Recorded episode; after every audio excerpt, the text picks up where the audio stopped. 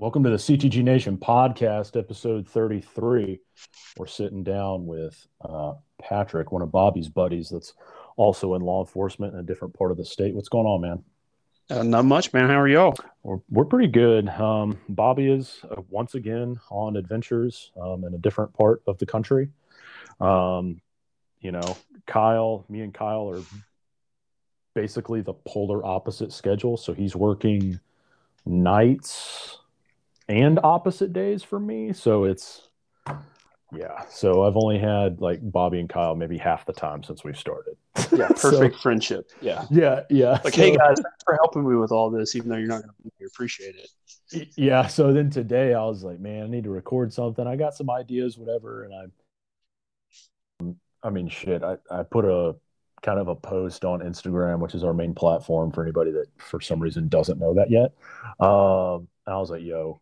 Who wants to record tonight? And I think you hit us up in like ten minutes, and it was, and it was on the the business uh, Facebook, uh, which we don't really uh, I don't know those those messages they just don't like come up very well like on my I don't know if it's an iPhone thing or just a me thing or like I usually don't see those immediately. Um, so Bobby was like, "Hey, bro, fucking get Patrick on."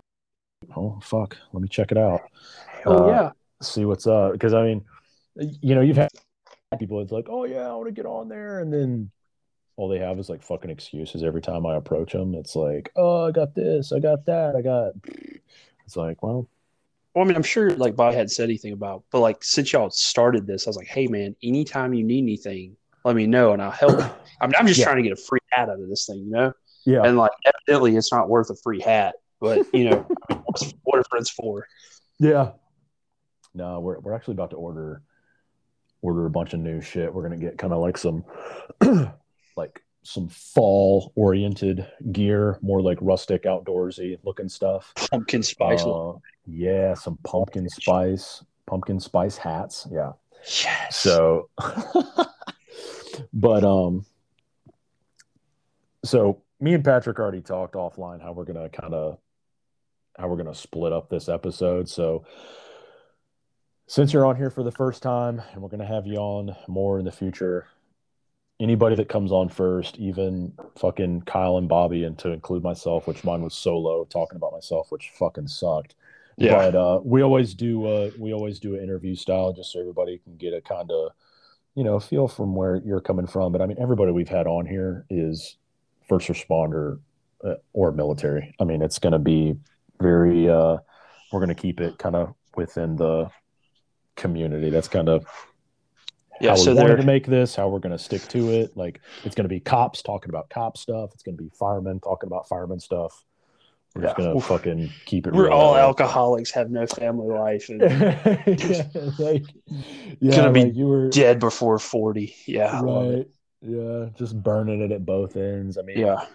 I mean, we could have recorded. You know, if if work hadn't happened, we would have been recording like three hours before this. But Yeah. of course, you make of course you make plans, and you got to get stuck at the hospital. So Yeah. It, well, it was, man, we'll, we'll get into it later on. Uh, You know what? Never. Yeah.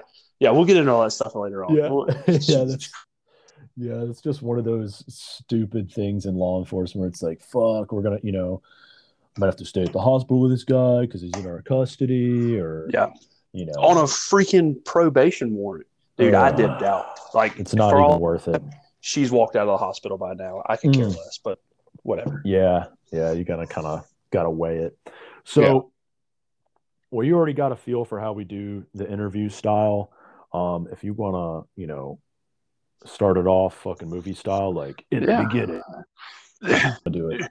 A long time ago, in a county far, far away. exactly, because you So- are like the dead spot of South Carolina. Yeah.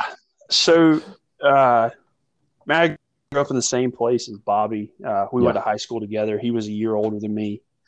Um, you know, we we played sports together. Um, had a bunch of friends in common. Man, we me and him just started hanging out. Kind of name, you know. I mean, he was an only child. I was an only child. His parents were divorced. My parents were divorced. So I mean, you know, we just had a lot in common. Um, I mean, we're both really, really fucking cool guys. So Right. Naturally, we gravitated towards each other. Yeah. Uh, yeah, he, I think he did that early entrance program where you know he got into the into the military or did basic training before his senior year. Um, you know, I kind of talked to him and whatever, and you know, hey man, what are you doing? You know, how is it? You know, it's kind of cool. Um, and you know, plus my dad's side of the family was was in the military. Uh, you know, I had an uncle in Vietnam, a great uncle in Vietnam. Uh, great grandfather was uh, in the Navy. He was too young for World War One, but too old for World War Two. Mm, my, yeah, right. Uh, my grandfather was in the Navy as a pilot, crash landed um, off of Charleston. That's actually where he met my grandmother. Um, then the army was like, "Hey man, can you still fly, fly a plane?" He was like, "Yeah." It's like, "Cool, we need you in the army." So he gets drafted in the Army Air Corps, um, and actually fought over the Battle of Okinawa. So that was kind of cool. Oh shit. Um, so I mean, it's you know, one half my family's in the, in the military, and then on my mom's side, they're all in law enforcement. Uh, my uncle was the sheriff of Jasper County. He was the chief of Columbia Metro Airport. Um, my aunt worked for Richland County. She was kind of over their searches and seizures and stuff like that.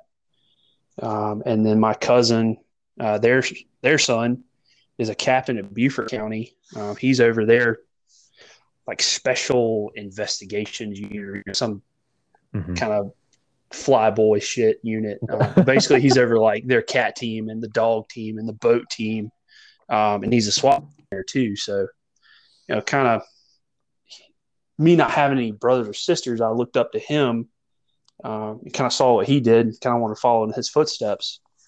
So, uh, anyway, graduated high school, got accepted to Lander University in beautiful, illustrious Greenwood, South Carolina. Uh, major. So that was about 2000, 2010. 10. Yeah. Okay. Yeah, Bobby was a 09er. I was a 10. Okay.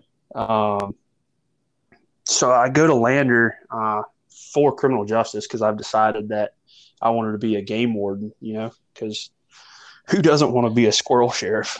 That's uh yeah, they um that's like such a common goal uh in South Carolina because you just think it's a cool you're like, oh, outdoors and yeah, a truck and you get to be on the lake half or you think you get to be on the lake half the time and yeah. um what's a new one we heard the other day? A new name for him, a uh, a twig pig. Twig pig. Oh my god. Just another wannabe twig pig. Like I've heard squirrel sheriff, possum police. Yeah. Um, oh, somebody somebody told me one about like rabbit. I don't even remember what it was, but it was great. Twig. oh my god, twig, twig pig. pig. I, I can't wait to use that one. I know. I can't believe I'd never heard that till I was 30. I was like, why why haven't I known about this? Yeah, like I've been in this job for like six years and I've never yeah. heard, you know. So twig pig. Yeah. So, you know, I go to Lander um and uh join a fraternity. Mm. Um and it was downhill from there. I majored yeah. fucking in booze. Yep, as always. Um, yeah, Lander sent me a letter in the mail. It was like, "Hey, you can't come back." and I was like, "Hey, mom, I know you're proud of me, but uh, holy shit, I can't go back to school." Oh my gosh. Yeah. So, um, man, I did nothing. Like I did. I don't even know how many times I went to class. Like one time I went to class, man, and I opened my book bag up and there's a bottle of liquor and no books, and I was like, "Oh fuck, mm. shit." Um, you know, met a bunch of really, really good guys. Uh, I will say that. Um, one of my best friends right now, man, he's, we met in college um, and now we work together, which is awesome. Um, so that's when I kind of hit the deciding point, like, hey, I'm going to join the military. Um, I need to get my shit together. Yeah. So I talked to Bobby a little bit more, you know, found out what he was doing or whatever. And uh, I had a couple fraternity brothers that had just joined. So you know, I hit the recruiter up in Greenwood. You know, of course, he's feeding me all this fucking great stuff. Like you're gonna go kill fucking terrorists and yeah. do all this shit and make here. You know, they're gonna give you a hundred thousand dollar sign on bonus and yeah, man, fuck yeah. So he's like, what do you want to be? And I was like, I want to be infantry. That's what my uncles did. You know, my great uncle was a ranger. My, my uncle was infantry. And he's like, "Oh, sorry, they're full." And I was like, "Fuck, man." It's like, "What about Cav Scout?" Because that's what me and Bobby's unit was originally was. Like, oh man, uh, Scouts are full. I was like, "Well, what else is cool?" And he's like, "You can be an MP." I was like, "Yeah, of course I want to be an MP. I want to be a cop too, and that'll Yeah. totally help me become a cop." Yeah. And he's like, Yeah, absolutely, it'll help you become a cop. So here I am signing my fucking life away for at least the next six years and become a fucking MP. Um, basic training at Fort Leonard Wood, uh, Missouri in like 2011. Yeah. Mhm. Like I left in like July 2011, got back Yeah. in like December or some shit. I know it was cold as fuck. Yeah. You have snow on the ground and shit. Um, got to my unit, same unit as Bobby, 131st MP company. You know, knew him, made a bunch of great friends there. Um, I think we were at AT one year, and like this captain was going around asking people if they wanted to get on a deployment. I was like, "This whole reason why I joined," you know. Right. Um, so it was some select, you know, group, and you know they weren't going to pick but so many people, and yada yada yada. Well, lo and behold, PV2 Parker gets picked, and I think I'm king of the fucking world. You know, telling all these bitches like I'm going to war. You know, like we need to shack up. You know, fix to go to war. You'll never see me again. Yeah. oh my gosh. yeah, right. you know, that didn't really work. Um, but no, before, so me and my wife, we actually met in college. And dude, I thought she was like the hottest thing in the world, but she wouldn't talk to me because all I did was drink beer and, you know, slay hogs. Fuck around. Yeah. So, you know, I hit her up one weekend. I come with my fraternity brothers and I was like, you know, I'm going to war. And she's like, that's cool. It's like, all right. Yeah, you don't care. Uh, got really shithouse drunk, asked her on a date. She hugged me and poured a beer on me. wow. Yeah, yeah. yeah. I think it was accidental because she's like fucking like five foot one and a quarter inches, Okay. and I'm like six two. So she when she reached up to hug me, she poured a beer all over my favorite shirt. Damn. Yeah, I mean it was like Southern Marsh or some shit, you know, like a fifty dollar shirt made in Bangladesh. Right. So yeah, we uh we went to Fats Cafe, got those really really good poppy seed rolls. Damn. Delicious. Yeah, High, man. Oh, high class. High class. bro. Hook, line, and sinker. So anyway, yeah, we start dating. Uh, I was living in Columbia. We were preparing for the deployment. Uh, and I was like, man, you know, you're gonna hang around till I get home? And she's like, yeah. I mean, I'm not looking for anybody else. I was like, cool. So, yeah. Um. Anyway, ended up knocking her up like three months into us dating. We have our first child while I'm in Afghanistan. You know, Oh, jeez. had her locked in then, like she couldn't go anywhere now. You know, Lock her down. yeah, right. But nah, uh, training up to go to Afghanistan, man, I got to I had to go to some pretty cool schools. Uh, I went to designated marksman school. Um, which you know, I mean, fucking Marine Corps, we shoot a thousand yards with iron sights every fucking time we call. Yeah, fuck, you know. Um, you know, I learned how to shoot a M16A4 with an ACOG out to 600, and you know, Mhm. iron sights out to 500, and Mhm. learn about terminal ballistics and all that great stuff, and Yeah. what a 55 grain bullet will do when a gnat farts on it. Um, uh, what else? I went to like a counter IED school, kind of learned how to make the IEDs without making them Right. because, like, evidently it's against the law to do that. Um, what else? I don't know. So how What did some other? so how did you get to go? How did you get to go on this deployment and go to all those Gucci schools and and Bobby didn't? Man, I don't. Bobby, I think Bobby was in Kosovo actually. Okay. I think he had like I got back from basic training and it was either while I was at basic when I got back from basic, Bobby left for Kosovo. Hmm. Um because I like I didn't see yeah, it was while I was at basic because I didn't see Bobby from the time I left the basic to the time I got back from Afghanistan. Oh, so from about like gone. 2000 yeah from like 2011 to like almost 2014 i, I didn't see bobby Uh huh. which is like, man, it's a fucking heartbreaker if, if you don't, you know, if you've ever left him for like three years, man, it's, it's awful. You're the only one that has. yeah. Yeah.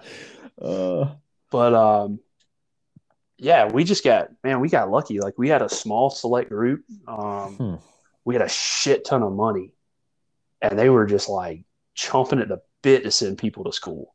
right. Like I got combatives level two, which is I, I don't know what they call it for y'all. Uh, where I you get like the I fucking mean, the green belt and the tan belt or whatever. yeah, because ours is like McMap. reg- yeah, McMap in the Marine Corps is a pretty basic mixed martial arts program that like how not to get your fucking ass whooped yeah i mean for to a- Yeah. yeah to to a point yeah and they throw in some weapons in there and there's a belt like system just like you know any other martial arts i mean Yeah. Yeah, no, we get t-shirts. Um, we don't get belts. We get t-shirts. yeah yeah well and then y'all have like you'll call it different levels where for us it's uh you know tan gray green uh brown and black and then Oh. really really with us um those like and i'm out now and i I mean, I had certain goals where I paid attention to that in the, you know years and past, but Yeah, don't we Um, all? really once you all right um really once you're uh maybe like the top like two or three belts um and then you're actually allowed to go to like certain instructor courses Yeah. um so then we'll have like different instruction uh, or instructor uh you know identifiers with like red tabs and stuff gotcha. where really if you saw like a green a brown or a black with a red tab they were quote legit um, Oh, okay. Yeah. if you just saw like a black belt by itself it's like eh like you might know a few things or whatever and then there's different indicators for you know if you have your black belt and instructor cert within the marine corps and if you have a black belt outside of the marine corps um those are the real badasses um Okay. Yeah. you know just you know with us just because you're a black belt in mcmap i mean you might be a badass you might not but you know it's not it's not being a black belt in mcmap is not the same as being a black belt in something legitimate in uh, in the civilian world like if you get Yeah. a black belt you know in, in if you're a black belt in south carolina like in bjj and with a little other mixed with some other stuff mixed in there you're gonna beat the fuck out of a regular black belt marine corps Yeah. Yeah. It's, and that's the way it was with with us. Was like, I mean, the only way you're going to get caught is if, like, you know, just the Marine just catches you out of like pure aggression. Like, if it's an actual, you know, 03 with a fucking anger problem and it's Yeah. just going to fucking kill you with anger and strength, really. Yeah. But as a, as a, as a technical fighter, you're not, it's not that crazy. yeah, that's that's basically the way it was. It was like, this is how you do a choke. You know, Yeah. this is how you get side control. And like level one was good. I think it was like a week long. It was like two weeks long. Um, and like level two was like you can show people how to do these moves, but that's it. Right. and then like level Yeah. three was was you know like you could do I I don't remember if level three like you could train or whatever. Um, but I know like level four you could be a like you could certify people. Right. So like we had Well- these two old fucks that would just beat the shit out of us for fun. I'm like, dude, you're 50. How can you put your fucking pinky toe behind your head? Right. You know? But I mean, there's some guys that are into it, you know? Oh yeah, they were they they fucking loved it because they just wake up in the morning wanting to beat the shit out of us. Yeah. But um, yeah, So- was, so all that training leading up to that, I mean, you were just you're just too excited, basically. I oh mean, man, fuck yeah, dude! Like I'm a PV. I think I got promoted to like PFC, and you know, like I'm making like five dollars a week. yeah, You know, like I don't have a car payment anymore because you know I didn't go buy a Camaro at 25 percent APR. right. You know, like I'm still driving my fucking 1989 Toyota pickup truck. hell yeah, Um, you know, and and like I'm eating these schools up and I'm learning everything. And I was like, dude, I'm gonna have the fucking best army career ever. Right. Um, you know, like Governor Haley's husband deployed with us. Like, I'm over here like stroking his ego. Like, this dude's gonna definitely get me a job with DNR. Um, you know, and and some really really good, just down heart, good guys and good soldiers. Um, go to Afghanistan. You know, we go to Helmand Province. Um, do we were we were a security force for an agricultural mission, so they're showing Johnny Jihad how to grow fucking corn in the desert, and Johnny Jihad already knows how to grow corn in the desert. So I don't really know what we were doing there. um, it's like he knows how to grow. It's like he knows how to grow just enough to eat, and then the rest of it's opium. Yeah, it's exactly what it was. they were like, "Oh, we don't have a wall. Can you give us money to build this wall?" And we're like, "Yeah, here's twenty grand. Go build you a mud wall." Jesus Christ. Um, you know, so I mean, basically, like we we just made sure like these guys got in and out. You know, we did the convoy security, we did the the the security on ground and all that. Um, I was on a designated marksman team, so I carried a fucking Gucci ass Knights Armament M110. Mm. Um, oh, bro, it's like you don't even know. You, you like they hand you an M16A4 and you're like, this is cool, and then they hand you this, you know, like way overpriced, you know, semi-automatic sniper system, and you're like, whoa, right. this ain't my fucking daddy's 270. Nope. Um, and man, it was so much fun. Like we got to shoot with scout snipers, and you know, we got to do a little bit more than everybody else just because of our equipment. Um, you know, we were the first ones in the compounds. We basically clear the compound, get up on the roof, set up what we had to, and, and chill. Um, yeah, I mean, it was just an all around good time. My my team was good. My team leader was good. Um, you know, of leadership was shit, but at least I had a good team. Well, I mean, that's what really makes the difference is like your first kind of, well, I, I always kind of term it as your mid level leadership. Yeah. Um, so your mid level leadership, um, the way I kind of compare it, um, is like whoever you're like immediate, like corporal or sergeant or whatever the equivalent, you know, if you're army or, uh, army, Marine Corps, and law enforcement, like your first couple levels where, you know, they're at least working with you maybe like half the time, like at least. Yeah. Um, and then once it gives above that, it's like one, they're making a dis- decisions that are like above your ground level uh, of knowledge and experience anyway. Um, and you know, you have nothing in common with them, and they have nothing in common with you. Um, by that point, like, right. I mean, everybody does start at the bottom, but there's just so many motherfuckers that just forget where they start where it's like, oh yeah, like I've been doing like that's the one thing in law enforcement that pisses me off the most. It's like, oh man, I've been doing this for 17 years. And I'm like, yeah, but literally 10 years ago was a completely different law enforcement environment, like in the yeah. in the in the country. Well, I like um, the like we've got a freaking 25 year captain who's like, I've been doing this 25 years, and it's like, yeah, and I've stopped more cars in six weeks than you have in 25 years. Right. You know, like I, I, I do more, you know, your 25 years is, and my, you know, six years are completely different. Right. For sure. And there's definitely been times where, so like for us, um, I say us, I, I would say, let's see, because I got in well, I applied in 15, started in 16, went to the academy in 17. God, you're a um, baby. but um yeah, but like our I would say probably from I don't know, when did shit start getting spicy? Like 2012, 2013? Yeah, I got um, in, in with 15. law enforcement. Yeah. yeah. So I mean if people uh anytime before that, like our workload and our environment is just so so different. It's almost uncomparable. Yeah. Yeah. Um, because my um, you know, my year that I spent with a smaller municipality in the in the PD area, like when I was working,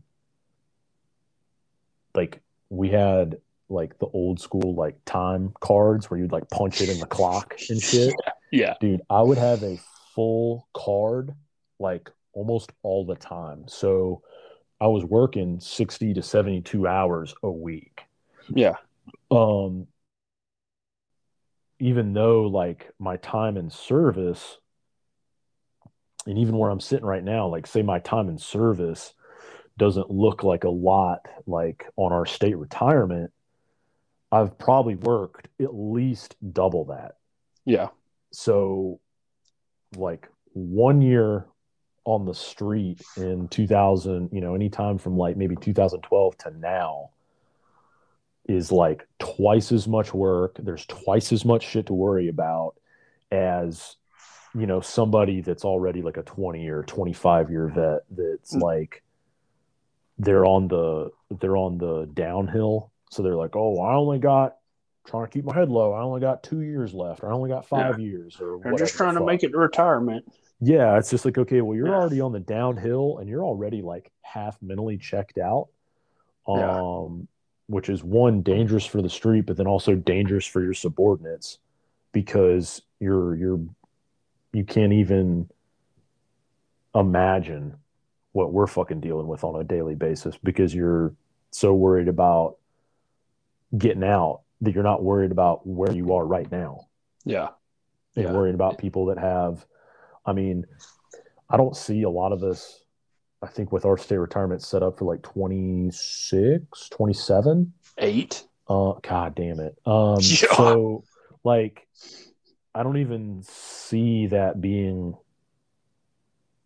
possible anymore Yeah. I don't because it's just the- so much because the job is so much harder on you than it Oh, used yeah. to be Yeah. And it's like, man, my father in law owns a tire business in Woodruff, which is another small little shithole town in Spartanburg.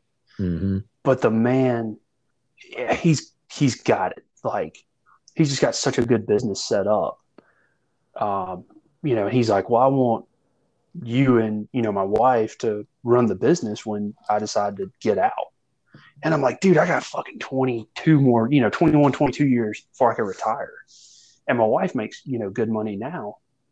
I was like, man, I just don't know what I, you know, what I would do. And he's like, you know, I pay my guys up front to run, you know, just to sell tires like 52 grand a year. And I was like, fucking, yeah when you want me to start, you know, That's I mean, it's, well, that's well 10 over the average for South Carolina. yeah, that's 10,000 enforcement. more dollars than what I'm making right now. Right. And you mean I can work Monday through Saturday, you know, half day on Wednesday, half day on Saturday, Hell yeah. take off whatever day I want to, and eventually run this bitch? Yeah, It's like, man, that's, you know, like it's tempting. And I get, for sure. you know, I get why a bunch of people get out of this job because, I mean, shit, man, I can go to Chick fil A and make just as much money now. For sure. But For I mean, I wouldn't have Well- near as much fun. But Yeah. Well, before we get down that rabbit hole, Yeah, yeah, yeah, um, yeah, 'cause yeah. That's gonna lead in. It's gonna lead into the second part. So, right. what? Um. So yeah, All right. So, Afghanistan. So Afghanistan. So Afghanistan was. I mean, you're describing it as a good deployment. So I'm, I'm guessing. yeah, man. uh, we we you we didn't had a really have anything too uh, too Nah. unfortunate happen. um no we we Nothing took a too couple defining. IEDs. Like Yeah, no. Um, you know, a couple threats from like Chechen snipers. You know, I'm sitting over here going, this dude kills people for a living. You know, like the furthest I've shot this gun is 600 yards. right. You know, um, couple, you know, a couple of here's and there's, a couple scares, whatever. You know, but nothing, nothing crazy. Uh huh. Um, you know, I I took a pretty good blast uh, while I was home on leave visiting my son. Um, we took another pretty good blast, and one of the guys in the truck got fucked up pretty good. Um, and it's kind of not so much like physically as, as more uh, mentally. Um, I think he got a pretty pretty bad TBI and never got it taken care of.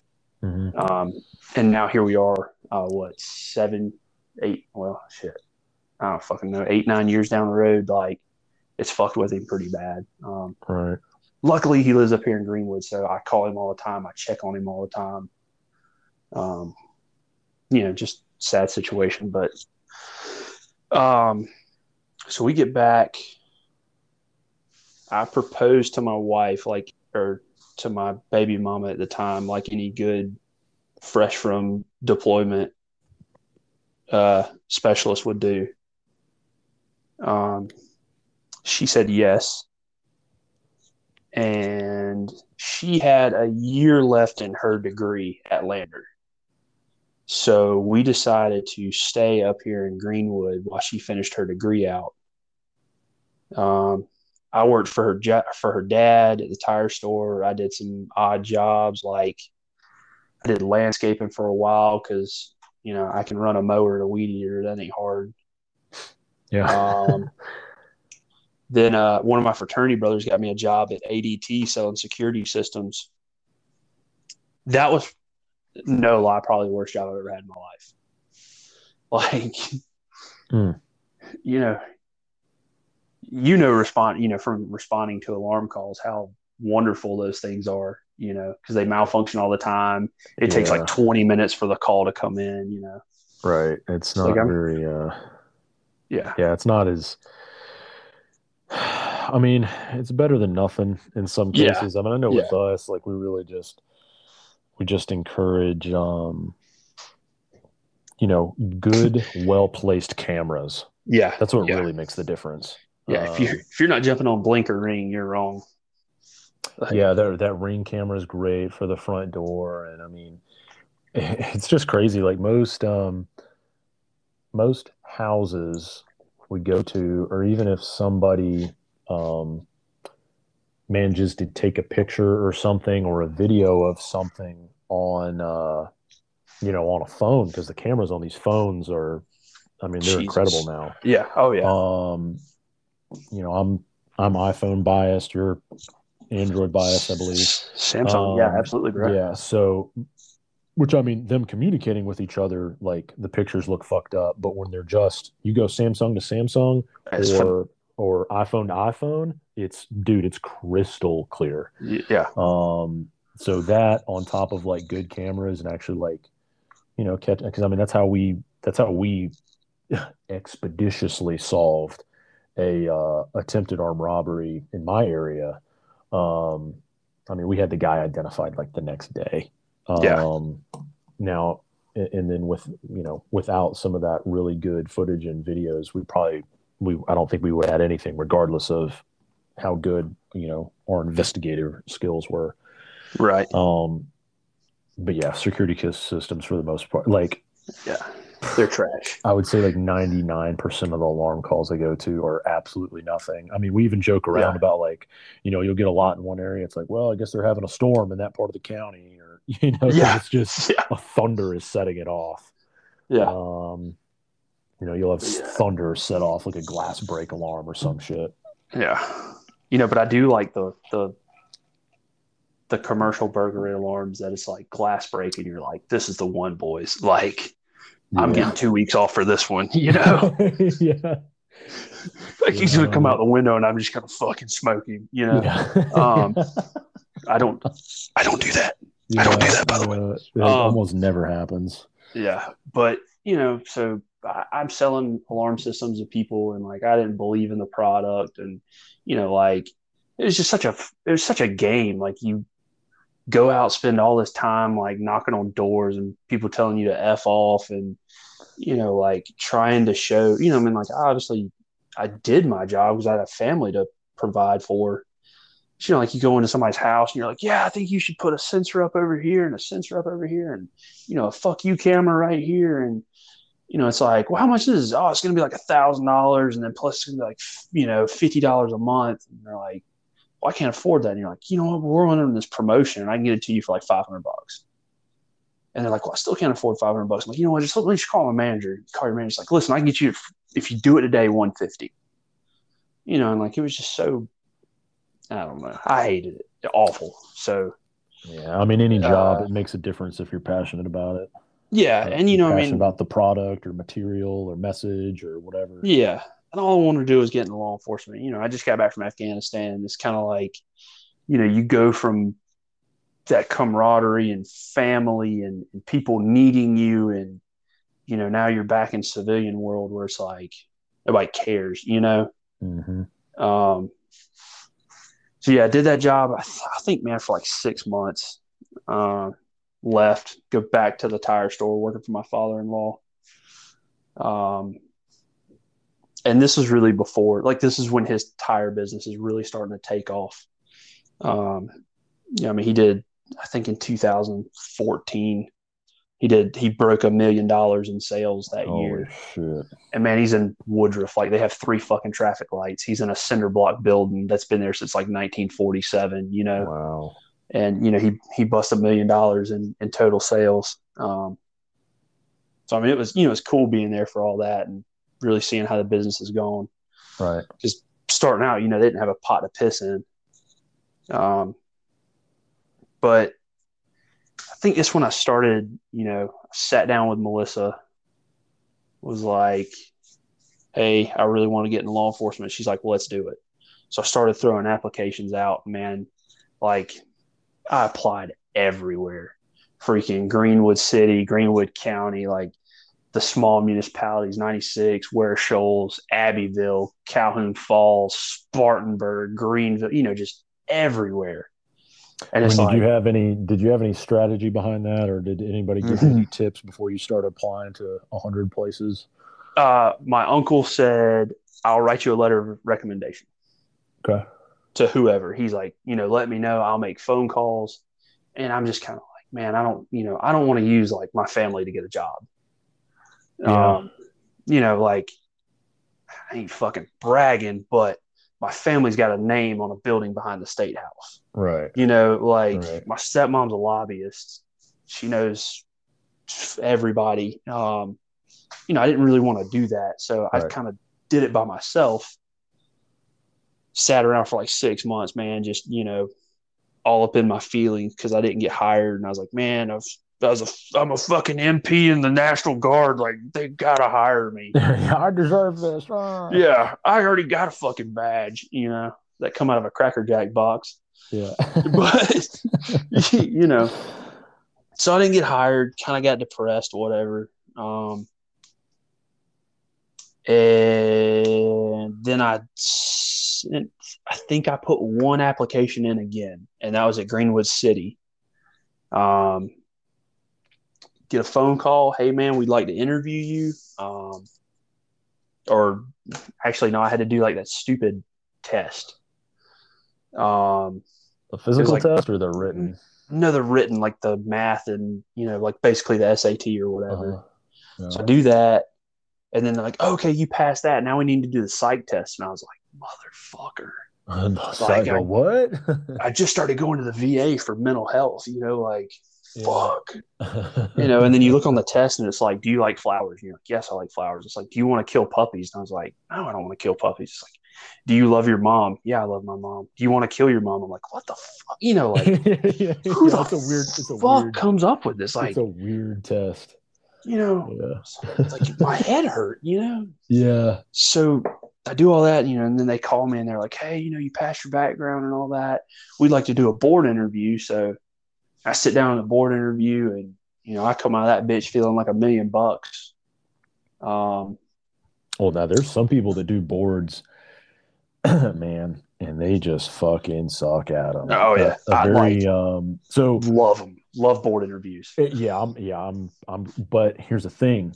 Most military guys are, regardless, regardless of how high speed you were, whatever branch, like you do boards like while you're in fucking boot camp. I mean, Yeah. you you are exposed to boards from the very beginning. Um where I even saw that um be the determining factor in some promotions where I'm at um, where there was a couple people where we were like, oh, you know, who's going to get these new corporal slots and whatever, as we're attempting to get state accreditation, leading to national accreditation, and Oh you know, command structure and all this has to be a certain way. And I was like, oh Yeah. man, this person's got it, this person's got it. You knew people's strengths and weaknesses and all that shit. Because I mean, I work for a county, but it's still pretty small for how close we are to Columbia, and Yeah, I was about to say y'all are Um, probably about like us. yeah, so um but that board man there was there was a uh, one guy that got it. One guy got it over who my uh, technically who my FTO was when I first got here, and uh, and I mean he had some other stuff on his on his resume too, where you know we're we're getting into the age of where you know maybe it doesn't really matter who your daddy is Yeah. um, in in some of the state institutions you're looking at now, uh, you know, DNR is needing bodies bad. Highway Yeah. Patrol is needing bodies. Did you see their right? standard drop? right, Correct. fucking blew my mind. dude? And that's and that and that happened very rapidly for. And I tell this story all the time to anybody that'll hear it. That when I was at the academy, there was a class or two behind us that had. Let's say those 15 of them, DNR guys, because they always send them together like once Yeah. or twice a year. um, you know, because just like Highway Patrol or Transport Police here, they have additional stuff to go to through the academy uh, that other, uh, you know, municipalities and counties don't have to do. Yeah. Um, either got to do extra squirrel stuff or you got to do extra uh, traffic Twig. stuff, twig pig shit. Uh, so, so I was talking to one of them in the gym, and oh, he was like, dude, I, and I asked him, I brought, I brought that up and he was like, man, he's like, I'm the only one that does not have a current family member in DNR right now. Yeah. But he was all, I mean, but you know, he knew all those guys. Like, I believe he had like played baseball at the Citadel. So you already have connections. oh, going to yeah, El- fucking going to- Citadel, fucking going to Citadel. Yeah. Yeah. Um, say what you want. Like, they take care of their own. Uh, and you Yeah. really got to fuck that up to not. Which I can't say shit because like my great grandfather was a football coach back then in like the Hell 40s. yeah. So like I Wow. can't say shit. you know? Yeah. yeah. Like yeah, bro. You could have been legacy, Yeah. brother. yeah, I could have, but like I went to Lander and failed. So you know, Yeah, you definitely would have failed at Citadel then. yeah, Um, yeah, so those, uh, yeah, it's just really funny how like some of these standards and who gets what, and you know Like, that man, process has always been the same, but it's just every you know decade or two, like the kind of environment changes, yeah. and you just got to So- know how to play it. we got this guy in our troop, and, and man, he's a damn good trooper. Like shit magnet, fucking like he gets it, man. And I love working with him.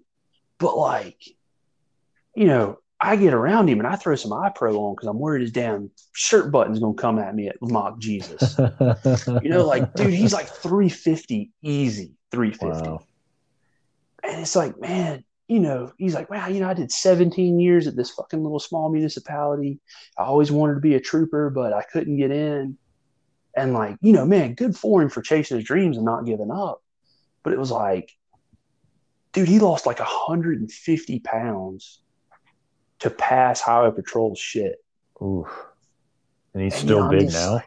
Yeah, well, he's put on a shit ton of weight since he got on the patrol. Uh, But it's like, you know, and I'm not knocking troopers at all or DNR. I don't knock any fucking place except Ware Shoals. But that's neither here nor there. But like, like, god damn, man, like y'all should figure out how to keep people instead of like, man, fuck it, we'll lower the standards. Man, fuck Yeah. it, we'll give them a raise. Like, man, maybe Yeah. you should like look in the mirror and figure out why you're losing people left and right. right. But again, rabbit hole. So Yeah. Yeah. Look Yeah. at look at retention. yeah. Um, But yeah, it's because like when I looked at getting on the DNR, my mom works for the Jasper County Soil and Water Conservation, so she like works with DNR. Um, and the old colonel, I can't remember his name. Um, I can see his face, but she was really good friends with him. And she's like, "Yeah, my son's getting back from Afghanistan, like wants to be in DNR." And he was like, "Well, with two years military experience and two years of college, I'll hire him, but I have to sign a waiver." You know, and now it's like, you got your fucking GED? Yeah, come on, join high or join DNR. You can get your college eventually. yeah. It's like, fuck, man. Yeah, or even before, like they didn't even like this was stupid. They didn't even like hiring people that were already certified. I was, Yeah. like, well, that, I was like, that doesn't make any sense. I mean, that's a common strategy for departments across the state. Yeah, you mean we ain't got to send them to the academy? Yeah, come on, we'll take it. Hey, you just gotta you just gotta send them to the the twig pig side of things and not the other side of things. Like, Yeah, like I mean, I have the wildlife charges. I'm on the boat patrol too, so like I just ride around Lake Greenwood and don't do shit. Um, harass college girls that are on their daddy's pontoon. Uh-huh. yeah. But you know, I mean, that's where my life's at at 30 years old with two kids. Um, but you know, like, like I have all the wildlife charge or like all the boating charges. Like, mm-hmm. you know, I don't really know what they have to go to school for. I mean, what like how to how to dock a boat? Like, shit. Yeah, this is know. how you drive your four wheeler. You know, fuck. Yeah, eh, yeah. Most of that stuff, it's just they don't want you to make certain charges because, hey, like, hey, that's a DNR or that's a quote DNR charge, and it, yeah, it's a certain yeah. certain code under the SC code, and and then uh, you know there's some places that like they don't work wrecks. They're like hey call highway patrol. Like we'll make sure nobody's trapped in a car and nobody needs to like need a you mean like greenwood county? Yeah like uh, we don't like we don't work wrecks either. And uh, there was one uh there was an incident. It wasn't as serious as i thought but it was um because i mean i just didn't have you know, per usual in, in law enforcement, you don't have all the facts or even the correct facts or enough facts like up front through dispatch. Not that it's dispatch's fault or the caller, it's just always a combination. Right. Um, and they're like, hey, like highway patrol needs somebody to, they need a county officer to do a wreck report because it involved like another highway patrol employee or something. Yeah so I wasn't. I was like, "What do you mean another employee? Was it actual trooper? Was it one of their dispatchers? Like whatever." And uh, and of course they they sent me because, you know, I have not always been with the county I'm at where they don't do any. You know, they don't do uh, you know, TR three tens or FR three hundred oh nines or any of that traffic stuff. And uh, they're like, "Hey, Aaron, go handle that." I'm like, "Fuck." Yeah. And uh, you know, had to bring up, you know, ReportBeam on the computer and bring up report the form beam. on the yeah. Hey, have you report. ever filled? Have you ever done a handwritten TR three ten? I did, I did. So the small, at the academy, fuck off. Okay. I've done it. No, I've done it on the street. so we would do them um, because the um the small municipality that I used to work for, we didn't have computers in the cars. Gotcha. So when we were on scene, you know, you got to get all the information you could for traffic and for non-traffic incidences. Um, yeah. You know, you couldn't reference your, you know, now I barely have to take any notes because I mean, besides literally what I find out on scene, because it's in my computer, I'm spoiled and have a computer with all the notes, you know, all the victim information, all, yeah. all that shit. Um, yeah. You know, past history, past addresses, uh, criminal history, all you know, all that shit. Where I didn't have that the last place I was at. And, um, yeah, we had to do handwritten uh, TR three tens, and then you would go back. You'd go back to the police department, and you would, you know, do your report on the two desktop computers, the old Dell like desktop computers there. Yo, yeah. Um, do your TR three ten, and I mean, I even had to do. there's even like a separate, and I only had to do that one once. There's actually a separate wreck report for uh 18 wheelers. Yeah. Um, and I forgot what the number for that one is. Anybody that's yeah. a trooper and works highway stuff would know, but um, or the school bus, man. Yeah, yeah, yeah. Bro, it's like really weird. To, like, yeah, it's fucking like, shoot myself. And those are like rec- those are like pre-made forms that like literally haven't changed since like yeah. maybe the seventies. Yeah. like yeah, it's just been photocopied for decades. like, so, oh God. Speaking of like ReportBeam, I don't remember if it was on TikTok or Instagram or whatever, but I was watching this video where this guy like hides animals in his collision scenes. and I'm just waiting because, like, man, I so I worked out at a municipality starting out, and now I'm in a sheriff's office. So, like, anytime there's a collision that either highway patrol can't work, you know, because they're too busy because we only have fucking two troopers for two counties, right? You know, or you know that they have some one of their guys involved. I end up working the wreck. And right. it doesn't bother me. You know, I mean, it is what it is. It takes me fucking 10 minutes. Yeah, I've honestly never had a problem with it. I, I got, uh, like those first couple when I got there, uh, because I'd worked, you know, security in a different sheriff's office before that. And, uh, those first couple sucked, but then I got good at it so quick where I was the wreck guy. Yeah, um, yeah. I had to talk to I had to talk to like insurance people. I had to, Oh, God. I was yeah. even talking to people even after I left, um, like insurance adjusters and traffic investigators and all that Yeah. kind of shit. Um, I, I don't mean, I don't know. It's just one of those things where if you just fall into it and you're half decent at it, it's like, yeah, it's like I might not be in love with this, but I'm the best one at it. Like, it just Yeah. kind of happens. And that's what like my sheriff is a he was a lieutenant in highway patrol.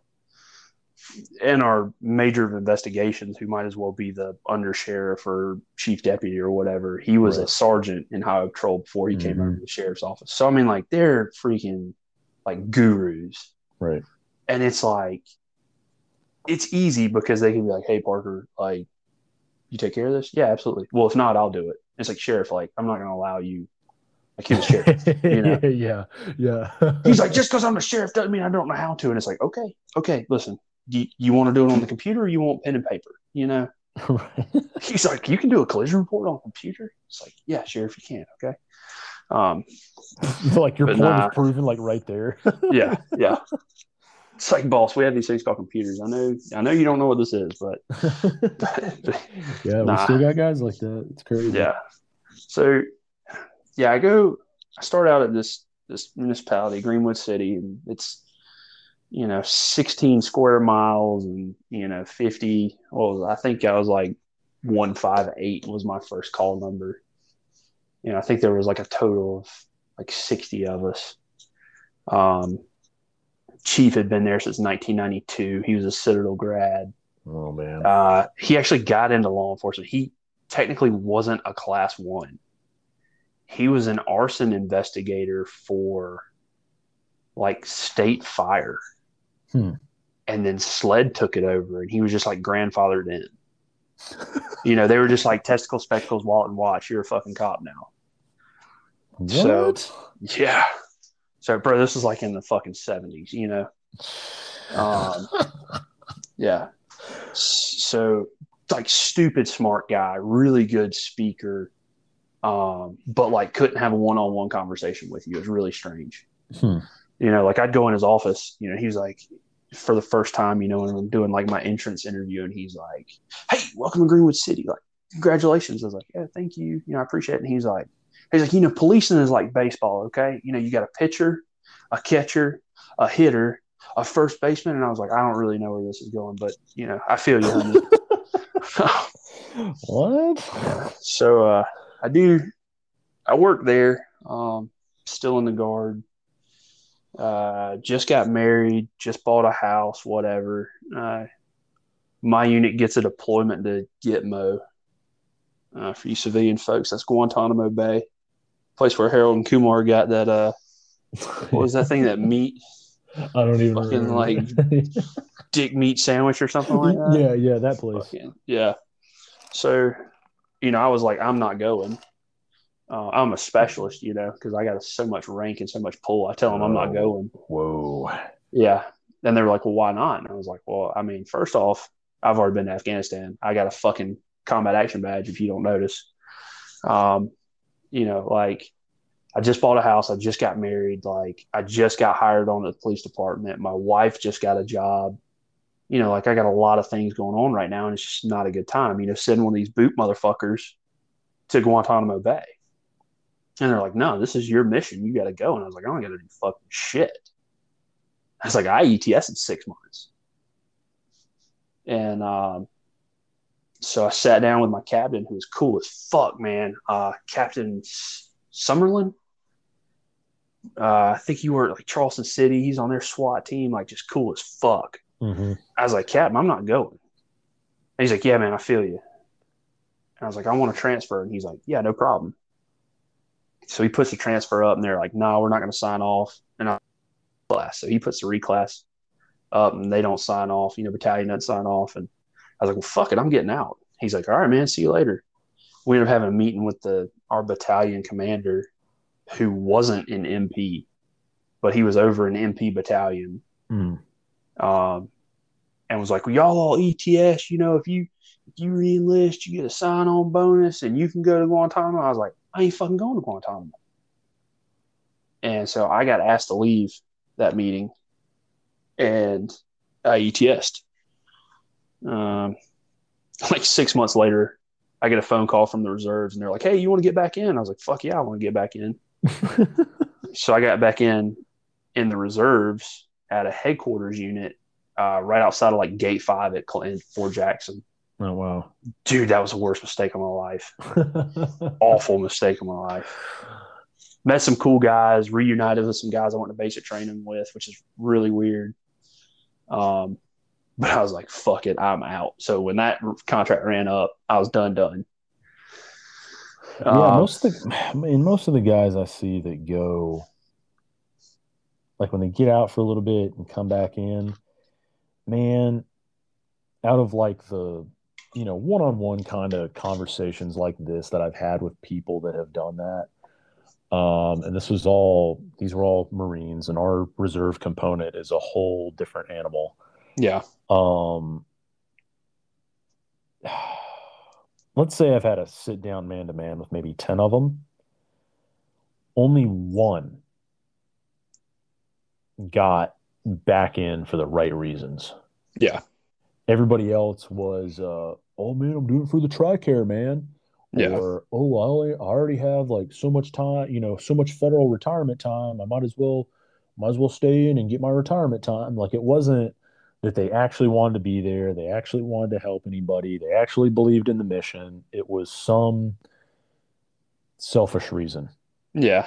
I mean, my thing is, man, like I just got so disgruntled and like burnt out. You know, I mean, I'm fucking, I'm on uniform patrol, so I'm doing, you know, five days this week, two days the next week. You know, I'm either having to take time off of work to go to drill or take a weekend that I'm off to go to drill. hmm And, you know, I mean, like that leaves me one weekend a month with my family.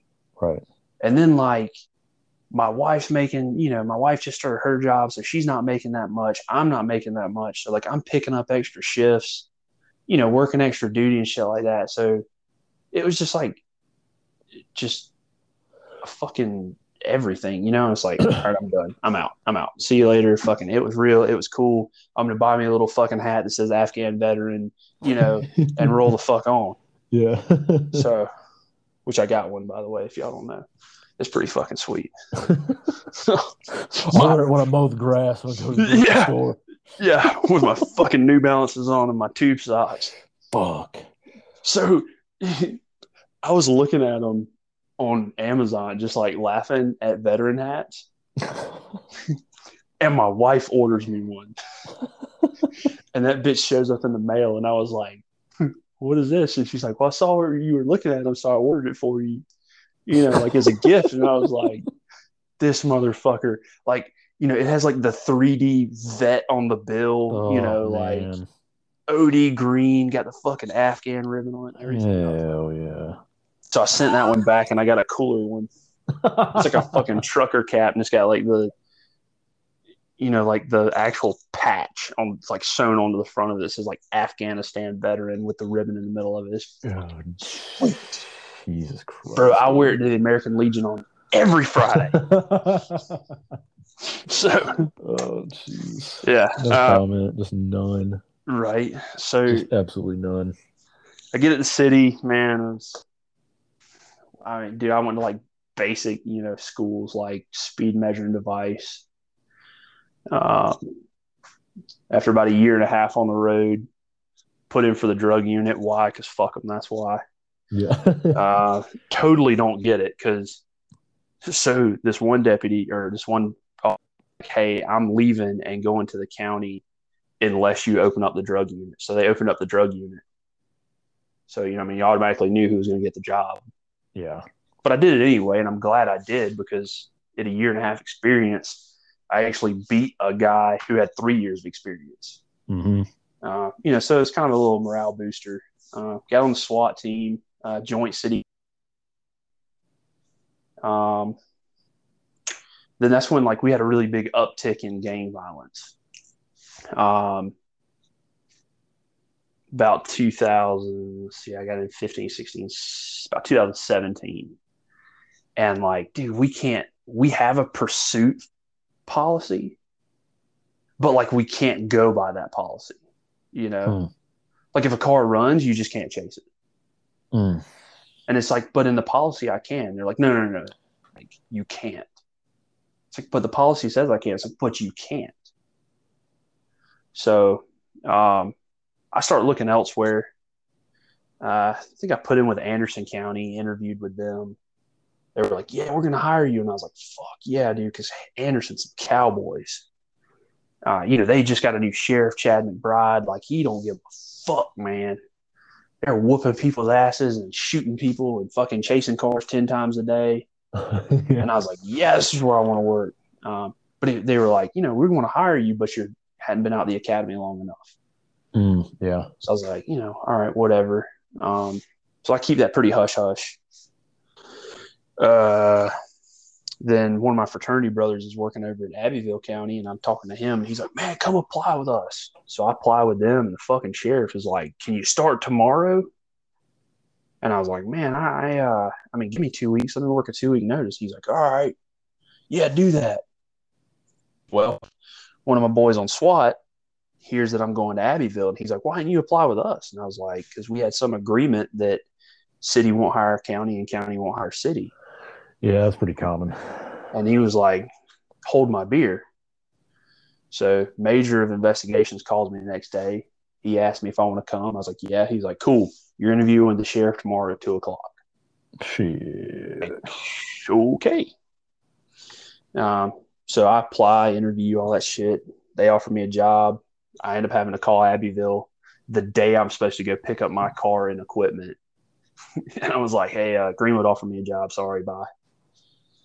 Um, so I burnt the fuck out of that bridge, which don't really well, matter. I mean, sometimes that's just the way it falls.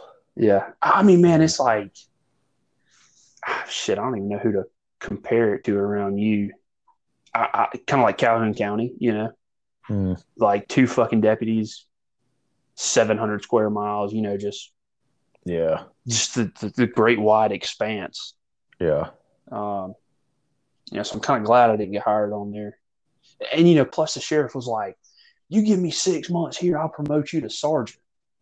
It's like, man, I don't want to be fucking handed a position. I want to earn a position. Yeah, for sure. Little did I know that my three years of experience, I knew more than you know their fucking lieutenants. Yeah, sometimes it's like that so yeah, I get hired on Greenwood County. Um, get on a, a shift with a new lieutenant straight out of investigations. Um, and he's all about chasing cars and putting motherfuckers in jail. So I was all about it. Uh, get right back on the SWAT team. Uh, go to Greenville County SWAT School. I think Bobby went to that too, man. That's a great experience. Yeah, what do you think of that school? I know there's there's Fuck, they there's other the schools and, and some people don't like going to that one because they don't have a good relationship with them and i don't know i've heard a few things i met some really good people up there like that work mm-hmm. for greenville um, met some really good people that went to the school um, you know i think it was more more or less like it taught you you know the small you be and stuff like that but like they taught you how to push yourself. You know, I mean, we were fucking like right out the gate. It was a mile and a half run, run the PAT in under a minute 30, minute push ups, minute pull ups, minute sit ups, straight into fucking shooting all day. Mm-hmm. And then we had to push a goddamn Crown Vic up a fucking 30 degree incline hill. Oh, shit. You know, like they just beat the fuck out of us all day long. And I yeah. loved it. Yeah. Um, you know, one of the guys on the team with me, uh, he was in the army um, he was actually a staff sergeant when he got out. He's a fucking air assault instructor, and you know, like fucking GI Joe looking motherfucker. Um, and you know, he's eating it up, and he's kind of you know, like I look look up to him at the sheriff's office and on the team and all that stuff. So I mean, you know, seeing him do all that, I was like, I could fucking do it too, you know. But I'm fat, so. um, but man, it was you know like 250 bucks and like 300 rounds of ammo you can't really beat it for the price. No, not really. Um, and, and man, it like, Greenville's got good operators. They really have some good operators. Um, I, you know, I reach out to them all the time and just just bullshit with them on stuff. And man, they they never have a problem with with advice or or whatever. Um, we got a pretty good relationship with them. So else, you um So I mean, would you say SWAT's kind of your favorite aspect of policing now? Fuck yeah, SWAT's my favorite. Well, I got two. So, um, we started a, a cat team. You know, we put our own spin on it. It's the crime reduction unit. Uh-huh. We're basically just a cat team. Um, I put in for sergeant, didn't get it. Kind of disheartened about that. And my major was like, but I want you on the cat team. And I was like, fuck yeah, I'm in, you know. Um, so I get to ride around and do it. If I want to just stop nothing but cars all day, I do that. If I want to go serve warrants, I do that. If I want to set up on a drug house, I do that. Um, you know, So we help your- uniform what- patrol But what's y'all's what's y'all's primary mission there for that? Because everybody's cat team or any variant, uh, um, you know, of that type of team, um, it seems like every department they all kind of do something a little different. So I mean, I mean, you Like- said you get to do whatever the fuck you want, but like when the sheriff has to present that on paper and he's like, "Hey, we have this team and this is what this team does." Like, what's kind of his elevator pitch for y'all's cat team? Uh, drug arrest, stolen vehicles recovered, warrants issued.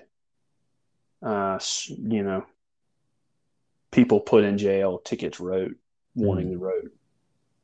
Um, man, we're kind of the jack of all trades, to be honest with you. Like, yeah, I gotcha. So it's we more help of a uniform- supplement. It's more of a Yeah. supplement to the road, yeah, it- yeah. It's a, we're like a supplement to everybody. right? Um, like my lieutenant is he was my first lieutenant when I got to the sheriff's office. Mhm. Um, so like he's a really good investigator. Um, me, I'm the surveillance guy. I'm the, you know, hey, who's that motherfucker? I'll tell you who he is. Give me 15 minutes. Right. You know, I'll find his whole family. Um, and then we had a guy who started on the team with us. He's now one of our canine handlers. Um, and then so we got a new kid who's like 22, full of piss and vinegar. Does want to all he wants to do is put motherfuckers in jail. yeah. So like he's my little pet project right now, trying to slow him down. You know, he's just so wide open, like he can't sit still for five minutes. Right. Um, meanwhile, I can watch a house all day. Yeah. You know, I'm pissing in Gatorade bottles and fucking, you know, Yeah. like licking the condensation off my window to get some hydration. yeah, because Um, you don't want to leave and miss anything. Yeah. Yeah, you know, like fuck, man. Like, I know this car's been here for three days, but it's eventually gonna move. yeah. You know, like I'll throw, I- like I keep a ghillie suit in my fucking car. I'll throw my damn ghillie suit on and fucking go sit in the woods. Right. I, I love it. Um, but yeah, so I've been doing that for about a year and a half. Um, we got back from SWAT school. Uh, we didn't have a sniper, and I was like, "Hey, man, uh, I'd really like to be a SWAT sniper." And like, sure, here's the fucking gun. Go do what you want to with it. Um, so I went to uh, precision rifle, basic precision rifle at the academy. Um, if you've never shot a rifle before in your life, probably a good school. Um, it's like, man, this is this is a rifle. Here's the trigger. Here's the bolt. This is a scope. You know, fucking Yeah. They start like from the bottom. point it that way. Right. Um, still a good school. Um, just got well, I say just got done. Um, April, I think it was April. I went to uh, Snipercraft. Their sniper school was a week long school. Did it up in Anderson with their their team. Okay. Um, that shit was legit. It was good. Um, learn how to build hides and you know that sniping is more than just shooting a dude in the face. Right. It's 99% of watching people and what they do and being able to pass that information on to your commander than shooting people in the face. Right. Um, you know, I've deployed as the sniper um, in a sniper role because obviously we don't have enough people on the team for me to be a dedicated sniper. Um, I've probably deployed 15, 20 times as a sniper. I fucking love it, man. I eat that shit up. Other it's than always- that, I'm the that's always kind of the cool the I don't know, the cool guy thing. I mean, even growing up, when you don't even have like a perception of all that stuff. You're like, oh man, a sniper, yeah. Yeah. So Like, just the the romanticism of it. yeah, and this is how I got my illustrious nickname of Crisco Kyle. So I'll send you the picture later so you can post it up and people will understand. Uh, or just the- go, is that Just the go one where my- ru- is that the one where you're running up the street? fuck yeah. Yeah, I think I Plate carrier in one hand, rifle in the other, Yeah, yeah, yeah, yeah, yeah. looking like 10 pounds of chewed bubble gum. Yeah. yeah, I know which one you're talking about. Yeah, Yeah. just send it to the. I'll. uh I know what I'll do with that. Just send it to me. yeah. So, fuck. I know what Bobby will do with that. Fuck that motherfucker. so, Yeah. I think he's posted it before. probably so. Yeah. I think he's posted it before, but I'll kind of put it, you know, Yeah. the, Yeah, we'll the just- podcast artwork or something. I'll Reiterate it so that people know. Yeah. Yeah. So, man, I was cooking dinner and uh, my wife's like, Hey, what's going on? I was like, What are you talking about? And she's like, There's a bunch of guys in like tactical gear. I was like, What the fuck? So I look on, you know, in the, our local newspapers posting this, and I was like, Son of a bitch. So I start making phone calls, and they're like, Yeah, dude, there's a barricaded suspect. He's got hostages. He's got a fucking long gun. Like, we Nobody's called you. yeah, nobody's called me, man. So like I run and I'm throwing on clothes and shit, and like I fucking get in my car and I haul ass. You know, I get the damn bolt gun out and I get my plate carrier out and I'm looking all Gucci running up, you know, and they fucking snap this action shot of me. And dude, I thought it was the fucking coolest thing, you know?